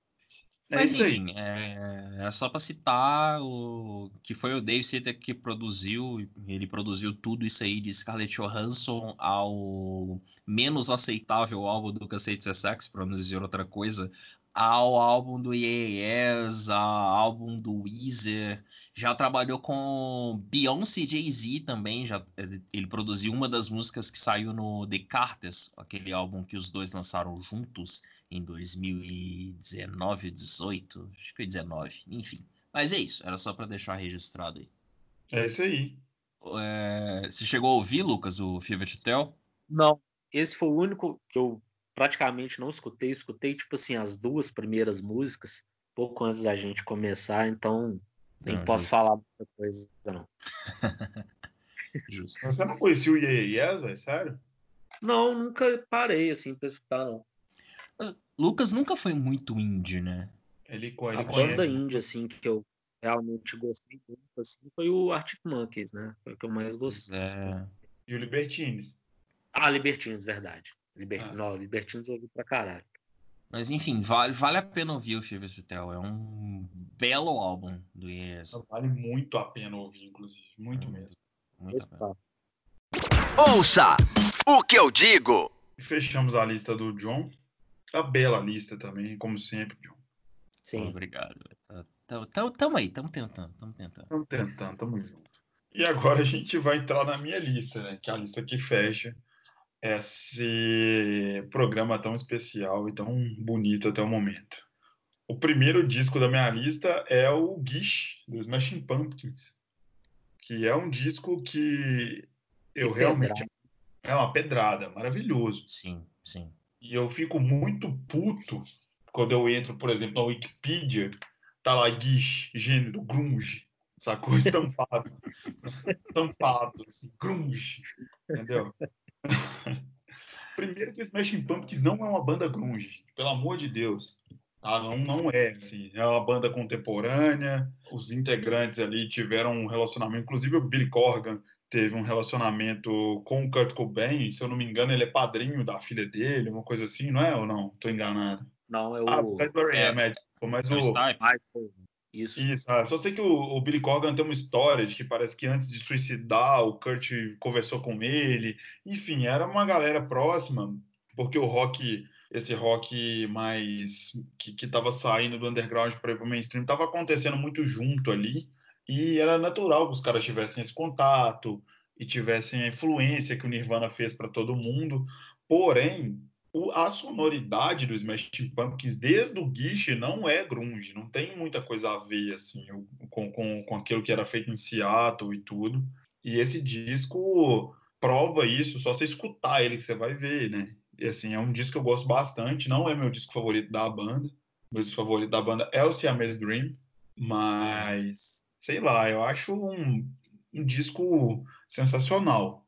né? Tem é, Rhinoceros, que é uma balada maravilhosa. Abre o disco com I Am One e seguido de Siva, que são duas porradaça, entendeu? E assim, é, e por aí vai. O disco é completaço, assim. Eu acho que é um disco que vem se, se construindo faixa a, faixa a faixa e tem como principal ponto ali mostrar quem é o Billy Corgan, assim, sabe?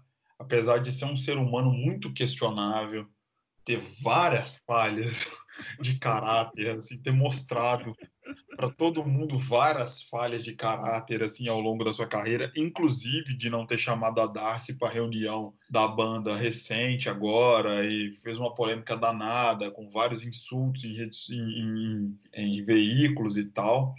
Ele não é um ser humano fácil, mas é o dono da banda, né, cara? É, é a mente brilhante por trás dos Smashing Pumpkins. Inclusive, esse disco é produzido por ele e pelo Billy, pelo Butch Vig, que, que produziu em seguida o Nevermind do Nirvana.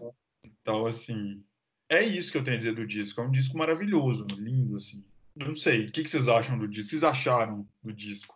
Eu, assim, Smashing Pumpkins, nem eu sei explicar porquê. É uma banda da época que eu nunca parei muito para escutar. E eu achei do mesma. caralho. Uma pedrada, assim, como eu falei. Tem umas baladas bem legais. Tem uma que acho que é Crush, né? Crush também é uma balada muito bonita foda. E não sabia que tinha sido produzido pelo Butch. O Butch é muito foda, né? Acho que ele produziu L7 também, não foi, John? Cara, o Butch produziu muita coisa, né? Produziu muita é, coisa. Acho que os dois principais época. discos da carreira dele foram foi o, o, o Nevermind e o Gish, né? Que foi os dois o, o, maior álbum do Nirvana e o álbum de estreia do Smashing Pumpkins, mas, mas ele produziu muita gente, né? É, eu acho que ele produziu L7, tem um disco legal do Foo Fighters que eu acho que ele produziu também. É, o Westing, Fight, o Westing Light do, do, do, Foo Fighters, ele foi ele Light do Foo Fighters. Ele é um cara foda. Oh, e assim, comparando, assim, para mim é até surpresa, assim, porque ele produz geralmente umas coisas que tem um som um pouco mais limpo, assim, né? O Nevermind é um disco que tem um som mais limpo, assim, L7 também. E esse disco é bem, assim, de garagem mesmo, achei. Aquele som mais sujo, que eu acho legal demais. É, e o baixo da Darcy é uma coisa maravilhosa, cara. Eu acho que assim, o, o, apesar, de, apesar de ter passado muita baixista foda pela, pela, pela banda, né? A Nicole Fiorentino é muito boa. E, sei lá, a banda passou por várias formações. Eu não vou entrar em detalhe agora porque é muita coisa, mas assim, o, o Billy Corgan ele é um pouco difícil de lidar, então ele faz da banda o que quer durante muito tempo, entendeu? Então até o Adore, a banda era tinha a formação clássica. Depois é, a banda se dissolveu e ele veio mexendo muito na banda, mas assim, o baixo da Darcy nesse disco um, um, é um, um, sei lá, um espetáculo à parte, assim. É muito, é muito bonito. Eu, eu sou muito fã desse disco. É, eu tô, na, tô no mesmo time do Lucas, assim, sabe? Acho que o, o Smash Pumpkins nunca foi uma banda que me chamou a atenção de, de parar pra ouvir, sabe? Inclusive, é, é um negócio que eu tenho feito recentemente, sabe? Nunca foi um negócio de, nossa, tenho que ouvir, tenho que ouvir. Sempre, tipo, conheci as músicas mais famosas da banda, porque, ah, tá em playlists e tal, aquela coisa toda, mas nunca fui, nunca parei para ouvir. Acho que eu só, acho que eu sei mais as tretas do Billy Corgan do que as músicas do Smashing Pumpkins, sabe? Mas, cara, o Guiche é um puta disco, é um puta disco. É porque as tretas do Billy Corgan, em certo momento, ficaram maior do que a banda, né? É, isso, isso, isso, é verdade, isso é verdade. É. Mas assim, sobre os Smash Pumpkins, eu preciso contar uma, uma coisa. O Ed com certeza vai achar heresia. O Lucas eu não sei. É... Lola Palusa 2015, Smashing Pumpkins fechando um dos palcos no último dia e eu não vi o show. Eu acho heresia. Eu fui ver o show do Pharrell Williams. Só para cantar rap. Não. Não. não. John, que coisa. Cara. É complicado, John. Aí cara do entender, cara, né? Não dá, cara, eu, eu sou, eu sou, eu te falo com segurança. É, eu não sei se é a minha banda favorita dos anos 90, mas é uma das minhas bandas dos anos 90 favoritas, assim. O Melancholy Infinite Sadness, eu ouvi assim exaustivamente na vida e sei lá, o Siamese Dream é um dos discos favoritos da minha vida também. Então, assim, eu tenho uma relação muito particular com os Smashing Pumpkins, assim, sabe? Então, é isso. Eu acho heresia, sim, só para deixar claro. Também, só para constar. Só para constar. Seguindo a minha lista, tem o disco do tênis do Lou que é um disco que ficou bem famoso também é, de uns anos para cá. Justo acho que foi por causa do, da citação do Alex Turner, né, no, no, na composição, das influências dele na composição do Tranquil Base. E a galera descobriu o disco, né? E é um disco que tá na minha vida, sei lá, eu tô com 32, esse disco tá na minha vida, sei lá, 32 talvez. Então, assim, é, eu ouço o Clube da Esquina e, e ouço Lô, Beto Guedes, Milton Nascimento, enfim, todo o Clube da Esquina, desde muito novo, por causa da minha família, da minha mãe, de todo mundo. E eu ouço esse disco há muito tempo, nunca tive ele em vinil, infelizmente. Agora, se você for procurar, tá um absurdo o preço de uma casa, do Minha Casa Minha Vida. não, não tá dando para por enquanto para comprar, mas é, eu acho um disco maravilhoso, assim. Eu escrevi um post um tempo atrás, assim, há muito tempo atrás, para o audiograma falando sobre disco de rock progressivo.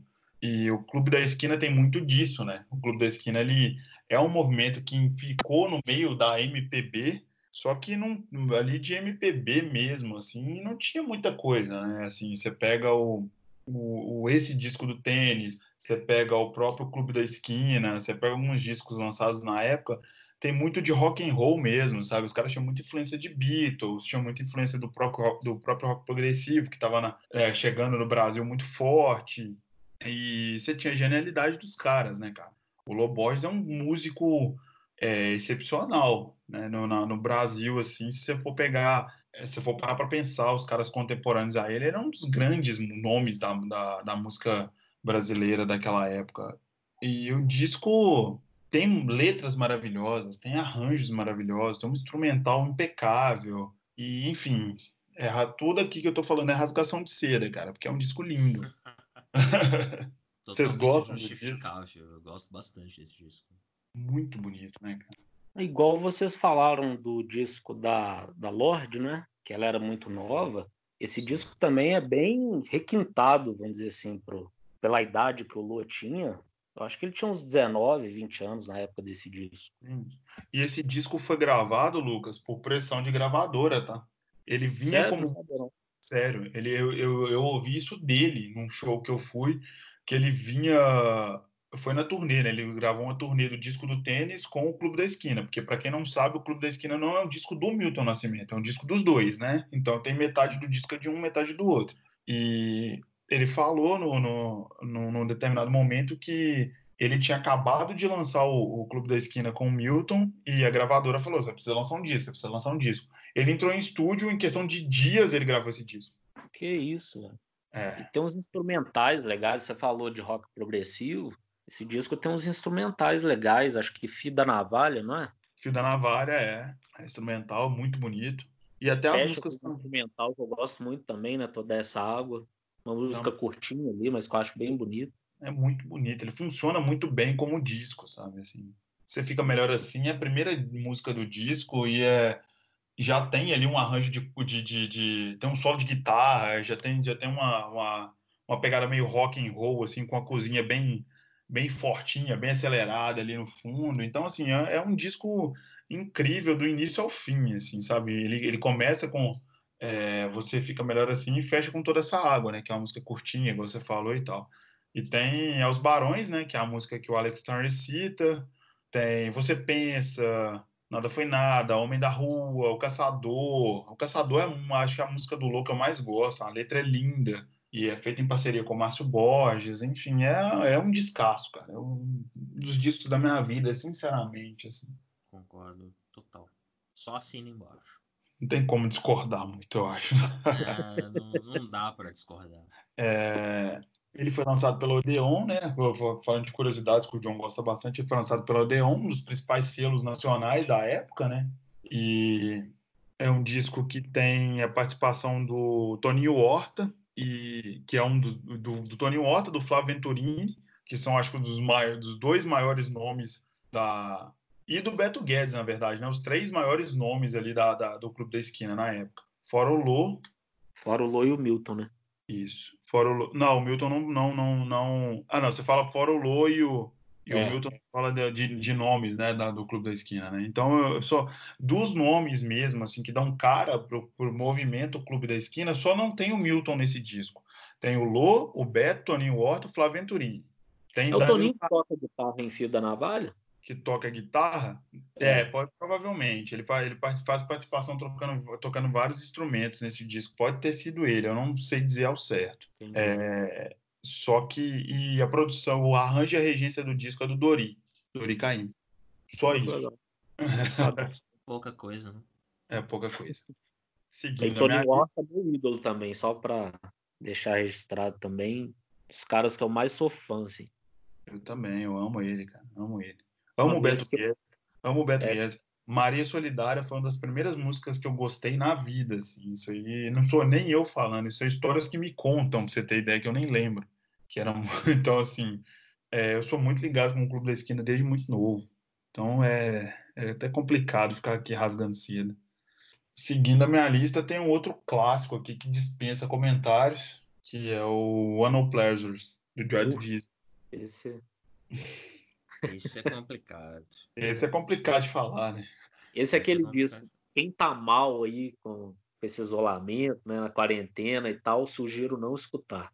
Cara, mas é um disco tão, é um disco tão comum, né, cara, de, de hoje em dia da, da galera ser fã, que é até difícil ficar falando. Eu não vou nem fazer um, um apanhado muito grande, não, porque qualquer site que você, qualquer coisa, tipo assim, no, página no Google que você abre, vai estar tá dando a uhum. ficha técnica completa do disco, falando um monte de coisa. Eu só citei ele, porque é um dos discos que eu tenho ouvido recentemente, assim, que é um disco que não sai das minhas playlists, assim, mas eu tenho ouvido bastante, e porque eu acho um disco muito simbólico, um disco de estreia muito simbólico na história da música mesmo, sabe? Porque o disco praticamente criou um movimento. Ele tinha uma banda que seguiu em frente sem o vocalista, que é uma baita banda. Tem um, um dos maiores baixistas dos anos 80, na minha opinião. E de uma banda que ficou marcada por uma tragédia, uma da, talvez uma das maiores tragédias da história do rock, né? que foi o suicídio do Ian Curtis. Esse é o único disco dele dele ainda vivo. Depois saiu um, mas ele já tinha morrido, não é? O Closer é póstumo, né? É, mas esse ano fez 40 anos da morte dele, né? 40 anos da morte dele. É um disco curto, um disco de 39 minutos e 28 segundos. E é um disco que, para mim, ele é revolucionário em vários aspectos. Assim. O vocal do Ian Curtis é uma coisa que eu não tenho recordação de ter ouvido em outro momento assim do rock, sabe? Eu acho uma, um vocal abafado, um vocal triste, sombrio, carregado, sabe? Um disco é um, é um vocal muito cheio de emoção. É, os arranjos da banda são muito tensos também, sabe? O baixo do Peter Hook. Eu, é, eu ia usar essa palavra. Eu acho um dos discos mais tensos que eu já ouvi. Ele é muito tenso, cara. Um disco tenso o tempo inteiro, sabe? O baixo do Peter Hook, para mim, é uma inauguração de estilo também, porque eu nunca tinha. Eu, eu desconheço, eu não sou um grande especialista, mas eu, eu ouço muita coisa. Eu nunca, antes disso, eu nunca tinha ouvido um baixo parecido, sabe? Um estilo de tocar daquele jeito. E, enfim, é um disco emblemático para mim. O que, que você acha do disco, John? Cara, é, é um dos maiores álbuns da história, sabe? É, é, acho que a gente vai ficar. A gente vai continuar rasgando cedo igual a gente estava pro disco do tênis. A gente vai fazer o mesmo para isso. Mas, cara, é, é um dos maiores álbuns da história. É, eu, eu, tenho uma, uma paixão enorme por Disorder. Acho uma das músicas mais geniais, assim. Sei lá, é, é, é foda, é muito foda. É uma música muito incrível. Então, e é, é um disco emblemático, é um disco marcante, assim, de não, não só. Eu falo, não só por ser o, um, um álbum do Joy Division ou por todo o acontecimento com, com Ian Curtis pós-álbum, mas por tudo o que o álbum representa e por tudo que o álbum entrega, sabe? Tudo que você falou, do, do baixo do Peter Hook, do vocal, do estilo do jeito muito próprio, né, do, do Curtis de, de cantar, sabe? De entregar as letras. É um, é um, negócio muito dele ali. Você não consegue achar referências, sabe? Tipo, ah, parece com fulano de tal, não sei o que e tal. Não tem isso, sabe? Pelo menos para mim não tem. É muito próprio dele, sabe? O comportamento dele no palco, aquele jeito meio já meio, meio, sei lá, epilético mesmo antes do, de, de crises que ele tinha, aquele jeito, aquele olhar fixo, sabe? Aquele jeito meio, meio estranho dele, assim. É uma banda, é emblemático demais, né, cara? Não tem jeito. Hoje em dia, Sim. até hoje, a gente vê gente que, que se parece com ele, que pega os trejeitos, porque é um negócio muito louco. É, é um cara que criou um estilo. Sim. E o John falou de Disorder. Eu tenho uma música desse disco, assim, que é uma das minhas favoritas, que é Day of the Lords. Linda, linda. Eu acho uma das melhores do rock, assim. Eu tenho até uma playlist do, no Spotify, que é com as minhas 20 músicas de rock favoritas, e ela tá lá. E eu lembro até hoje, um dia que a gente foi beber no Maleta, eu cheguei lá com a camisa, né? Eu cheguei, eu acho que foi esse dia, não foi? Que eu cheguei com a ah, é camisa com a capa do Ano, do, do Ano Pleasures, aí eu te falei, né, era, era uma época que acho que era uma, uma data comemorativa qualquer do, do disco e tal. Eu acho que foi 40, dis, 40 anos do disco, porque isso foi ano passado. Acho que foi, acho que foi isso mesmo. Aí eu lembro que você falou que não conhecia bem, eu falei, eu comentei com você durante a semana se ouviu o disco e me mandou uma mensagem, falei, cara, Day of Lords é uma das melhores músicas do rock. Ah, verdade, verdade. É, incrível. incrível. É, só umas pequenas curiosidades aqui sobre o disco.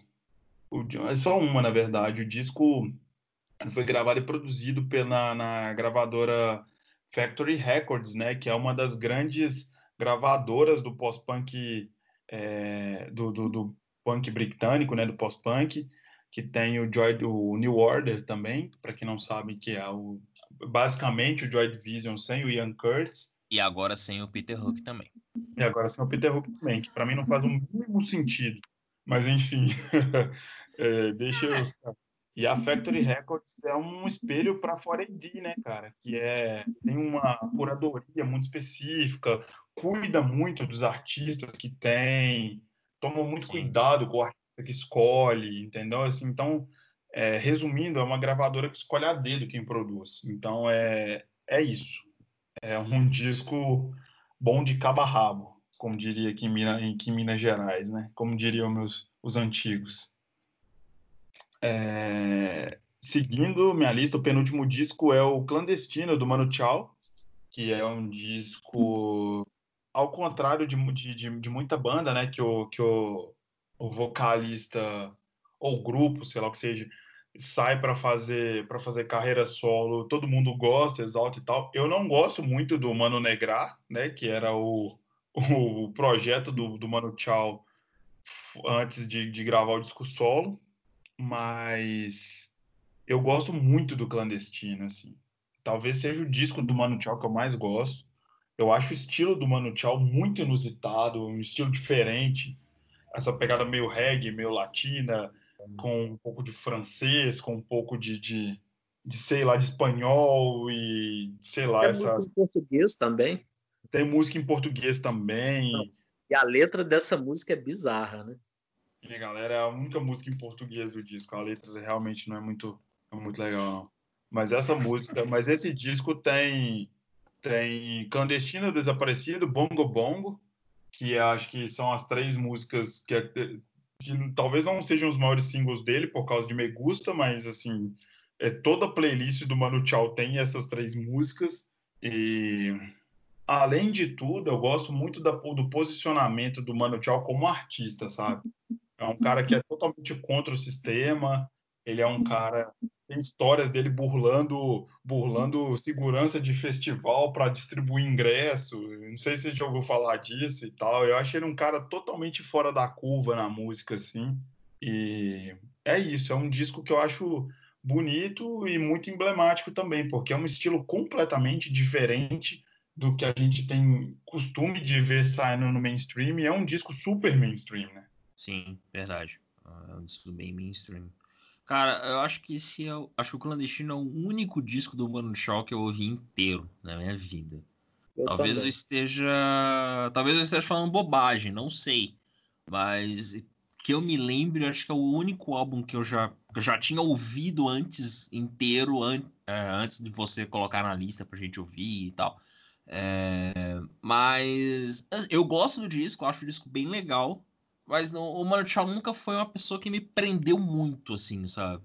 É, talvez porque eu não tenha ouvido direito, parado para pegar a carreira inteira, ou entender um, a questão toda.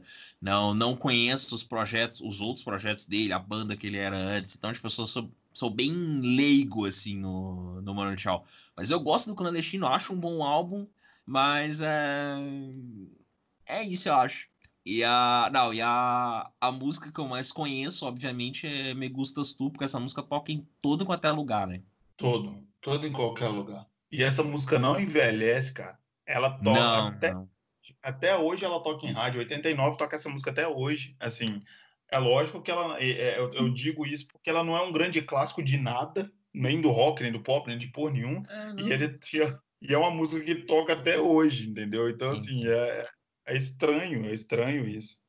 E, e só pra deixar claro, ela não tá no clandestino, né? Ela tá num, Não, num não. outro álbum, né? Que chama. Próxima estação é Esperança. Isso, Próxima Estação de Esperança. É o segundo disco dele, eu acho, se eu não me engano. Que, e é o maior hit da, da vida dele. E o Mano Tchau que tem uma versão de Me Quedo Contigo, que é uma música, parece que é uma música é, bem clássica, uma música latina bem clássica, de um cantor bem clássico. Tem uma versão dela com uma menina que chama Rosa... Rosalia? É isso, John? Rosalia, sim. É, Rosalia fez uma versão dessa música também. E é uma música linda, linda, linda, linda. Eu confesso que eu, que eu comecei a prestar atenção no Mano Chao quando eu escutei a versão dele de, de- dessa música, uma versão ao vivo dele de Me Queiro Contigo. E depois eu escutei, enfim, o Clandestino e fui conhecendo a carreira dele. Enfim, eu acho ele um músico bem interessante mesmo, assim, sabe? As- se você não gostar da música dele, toca pelo menos uma música numa festinha com seus amigos, você vai, vai, vai, vai passar como descolado.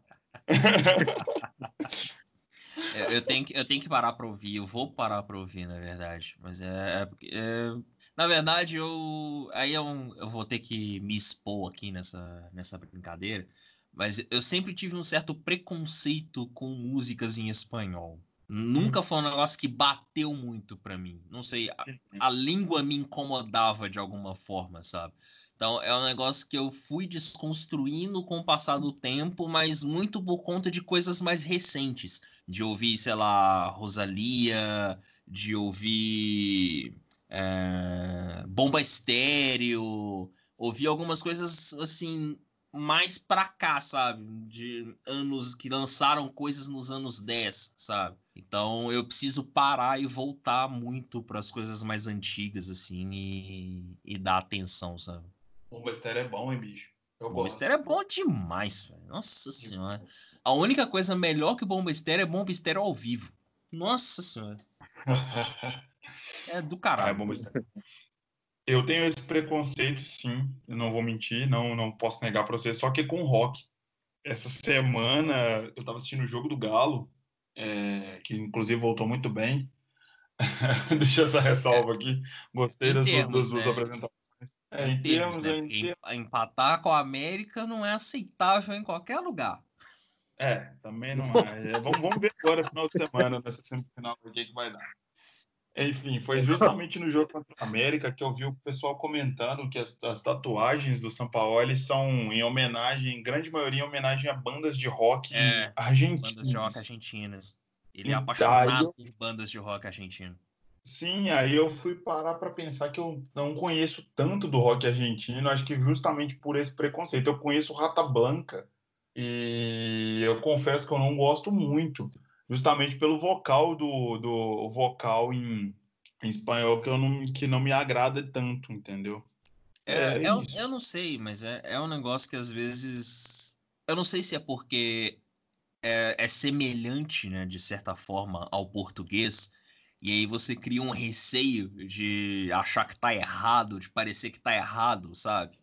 Porque. Incomoda. Ah, é, porque, tipo, parece português, mas aí não é português, e não sei, causa incômodo, talvez. Pelo menos comigo era muito assim, sabe? De pegar Então, coisa e, tipo, e ter aquela, aquele receio, sabe, de, de ouvir. Mas estamos trabalhando nisso graças a várias coisas latinas que me foram apresentadas aí nos últimos anos. Estão evoluindo isso aí. Inclusive, já que a gente está falando de rock em espanhol, escutem El Quarteto de Nós, uma banda uruguaia. Maravilhoso, maravilhoso. Grande Uruguai, grande Morrica. Pois é. Beijo pro Morrica. É, um exercício muito prático desse de, para mim, né, de, de rock em, em línguas latinas, é quando eu pegava um disco do Overdose para ouvir, que eu tinha, eu tenho ainda esse vinil, que é o. Ah, esqueci o nome dele agora, porque eu sempre esqueço os nomes, mas é um vinil do Overdose, que no final ele, ele é quase todo cantado em inglês, e no final ele tem duas faixas em português. É muito esquisito, cara. É muito esquisito. Não zoando, é muito estranho você escutar metal, um, o cara vem cantando em inglês, aquele metal tá tudo ornando, tá tudo certo, tá tudo funcionando. Aí chega numa determinada parte do disco, o cara começa a cantar em português, aí para de fazer todo sentido totalmente, sacou? É muito estranho. Isso, isso, é, isso é um assunto que rende até uma boa pauta de, de podcast, porque a gente é meio condicionado a ouvir as coisas em inglês, né?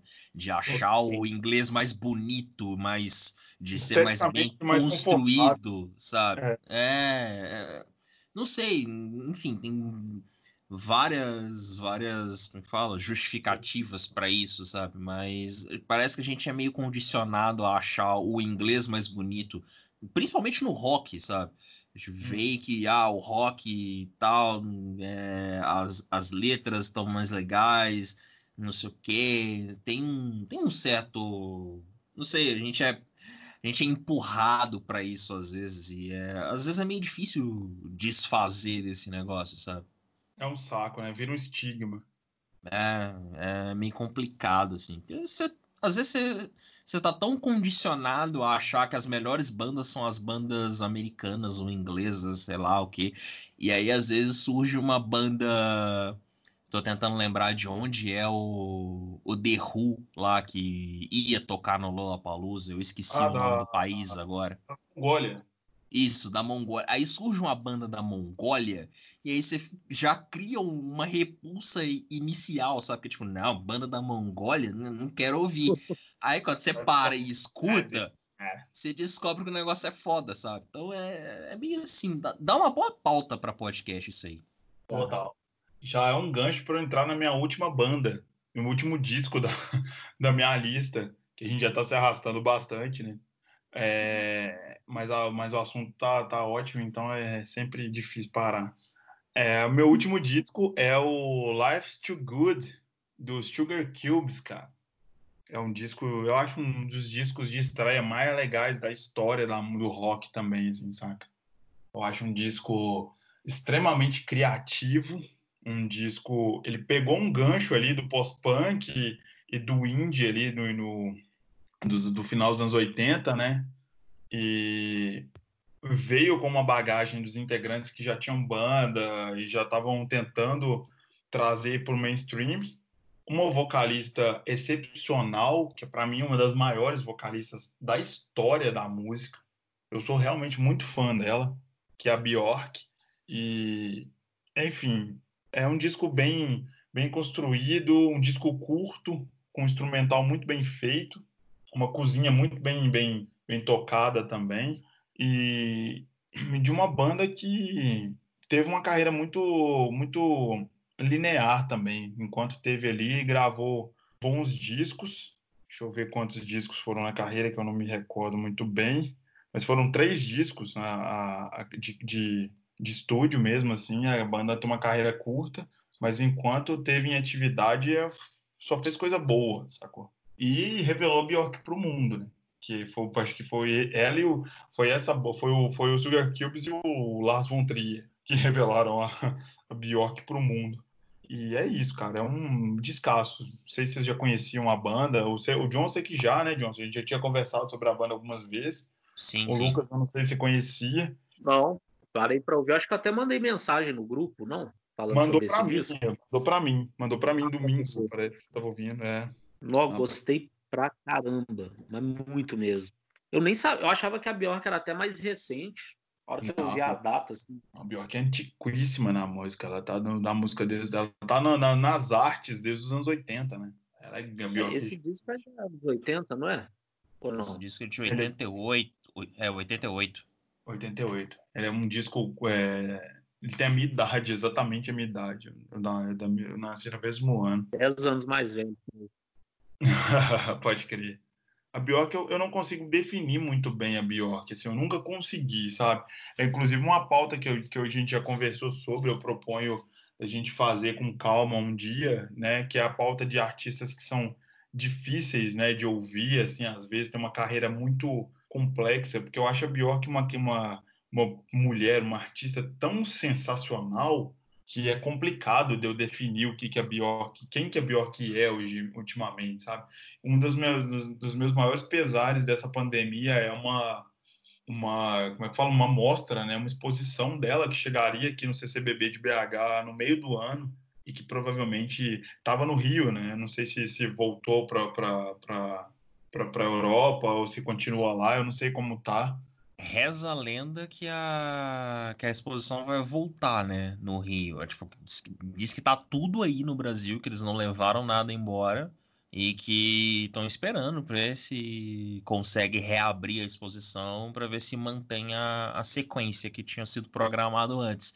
Eu tô torcendo para isso, porque eu, eu queria, é um negócio que eu quero muito ver. Eu também, tô, tô, tô completamente louco para assistir, para ver essa exposição e tal. A gente já falou isso em algum programa, eu não lembro qual foi. Acho que foi até quando a gente citou essa, essa, essa possível pauta de que a Bjork era gênio. Ela é tão gênio que eu, eu não preciso entender para saber que ela é gênio e ponto, sabe? Exatamente. E é isso, sabe? Eu, eu realmente não, não tenho vergonha nenhuma de assumir que eu não entendo quase nada do que a Bjork faz. Mas eu acho tão maravilhoso, tão genial como ela constrói tudo, toda, toda a produção por trás. Que é, é um negócio que acho que nunca vai entrar na minha cabeça, e se entrar na minha cabeça, eu não vou conseguir guardar, entende? Eu também, eu concordo plenamente. É, eu, inclusive, essa semana é, eu, eu tava deitado já para dormir, estava assistindo uns vídeos do a parte audiovisual, né, a parte visual do, do Utopia, assim. É um negócio tão bonito de ver, sabe? É uma, é uma coisa tão dedicada, tão, tão bem construída, sabe? Que acaba que musicalmente fica a, a, música, a sonoridade fica até em segundo plano, sabe? Aí a gente, a gente começa a tentar entender o que, que ela quis fazer naquele disco. E é igual você falou, eu, eu só me recolho a minha insignificância e falo assim, cara, eu não, eu não quero entender muito bem o que, que essa mulher quis fazer, eu só quero saber que ela existe que ela tá aí para todo mundo, entendeu? Ela é maravilhosa, cara. Eu acho ela genial demais, demais, demais, demais. Sou muito fã da Bjork. Mas assim, só, só voltando ao, ao Life's Too Good aqui do Sugar Cubs, é, é talvez o primeiro grande álbum da Islândia, né? Que rompe essa barreira, né? E ganha o mundo, né? Eu não me lembro de nada que tenha sido lançado antes que tenha feito sucesso, né?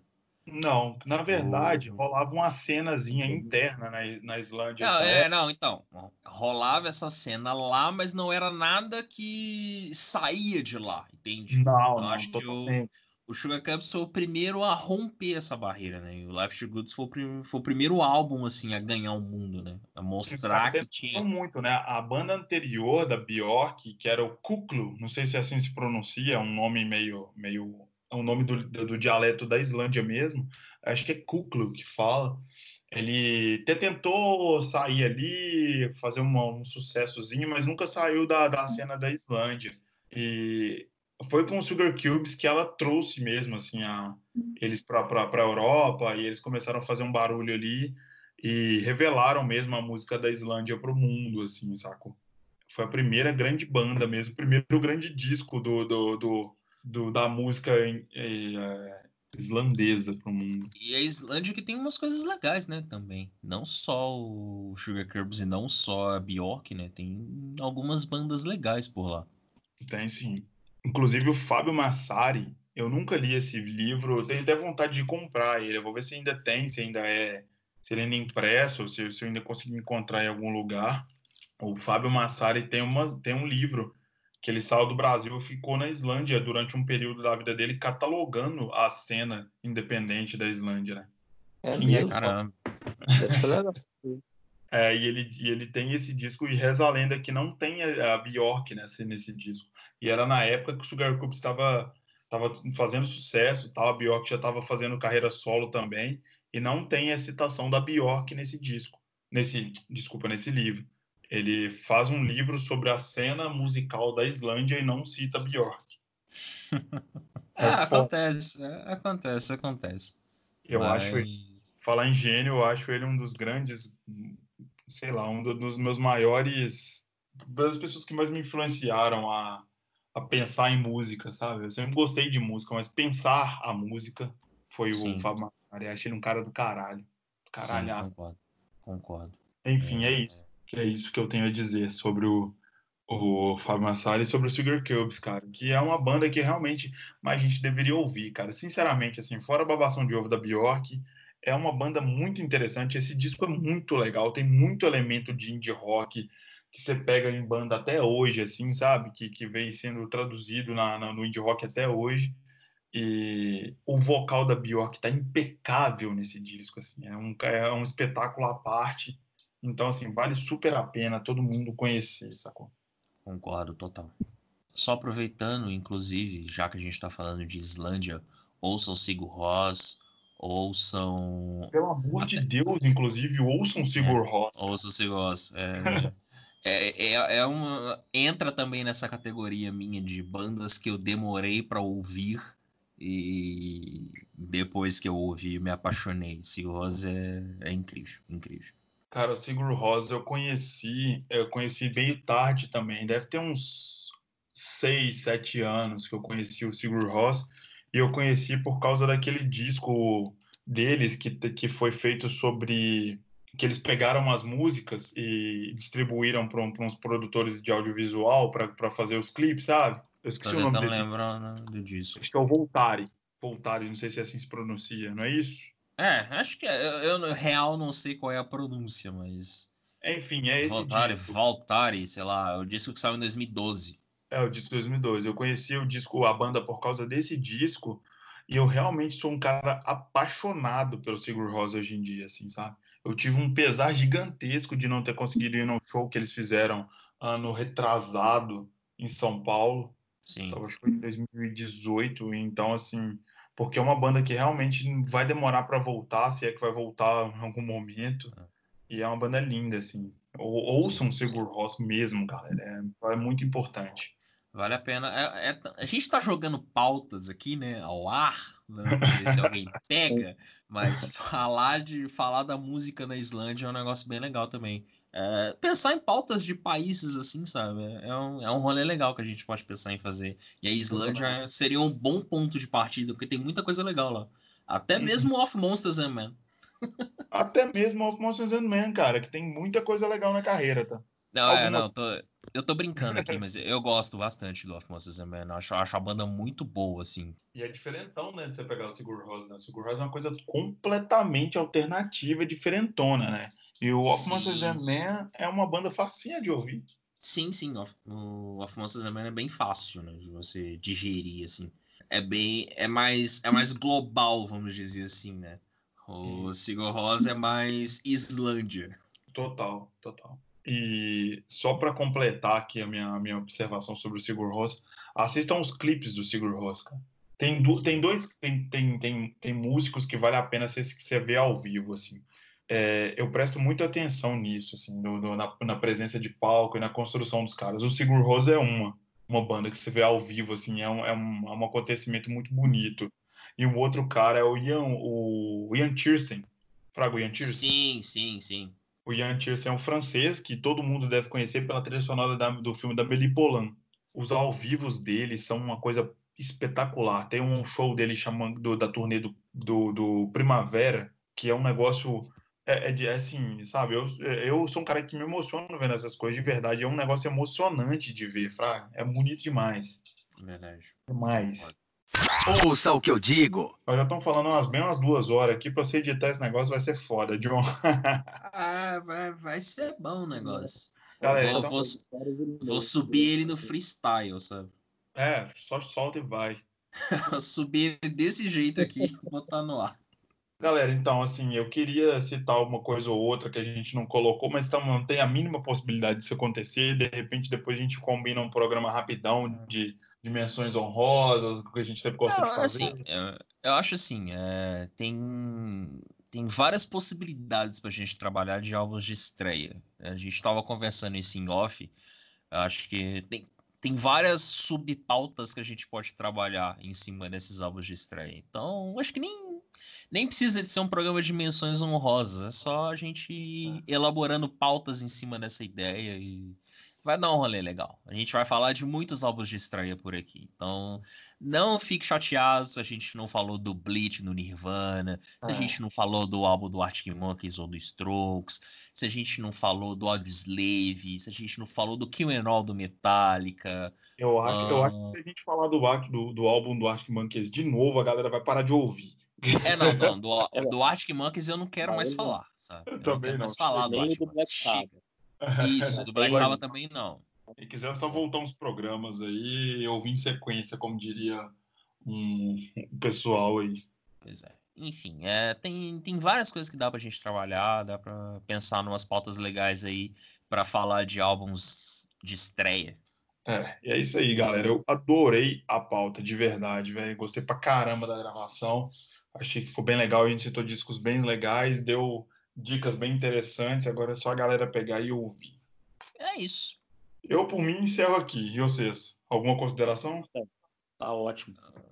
É, minha consideração é só seguir o audiograma aí nas redes, acompanhar no audiograma.com.br barra podcast, apoiar a gente, né, no, no Apoia-se, apoia.se barra audiograma, seja nosso assinante, a partir de dois reais por mês você já consegue colaborar com o audiograma e ajudar a gente nessa brincadeira louca aí de ficar falando merda de música toda semana e todo dia e todo momento, enfim, é isso.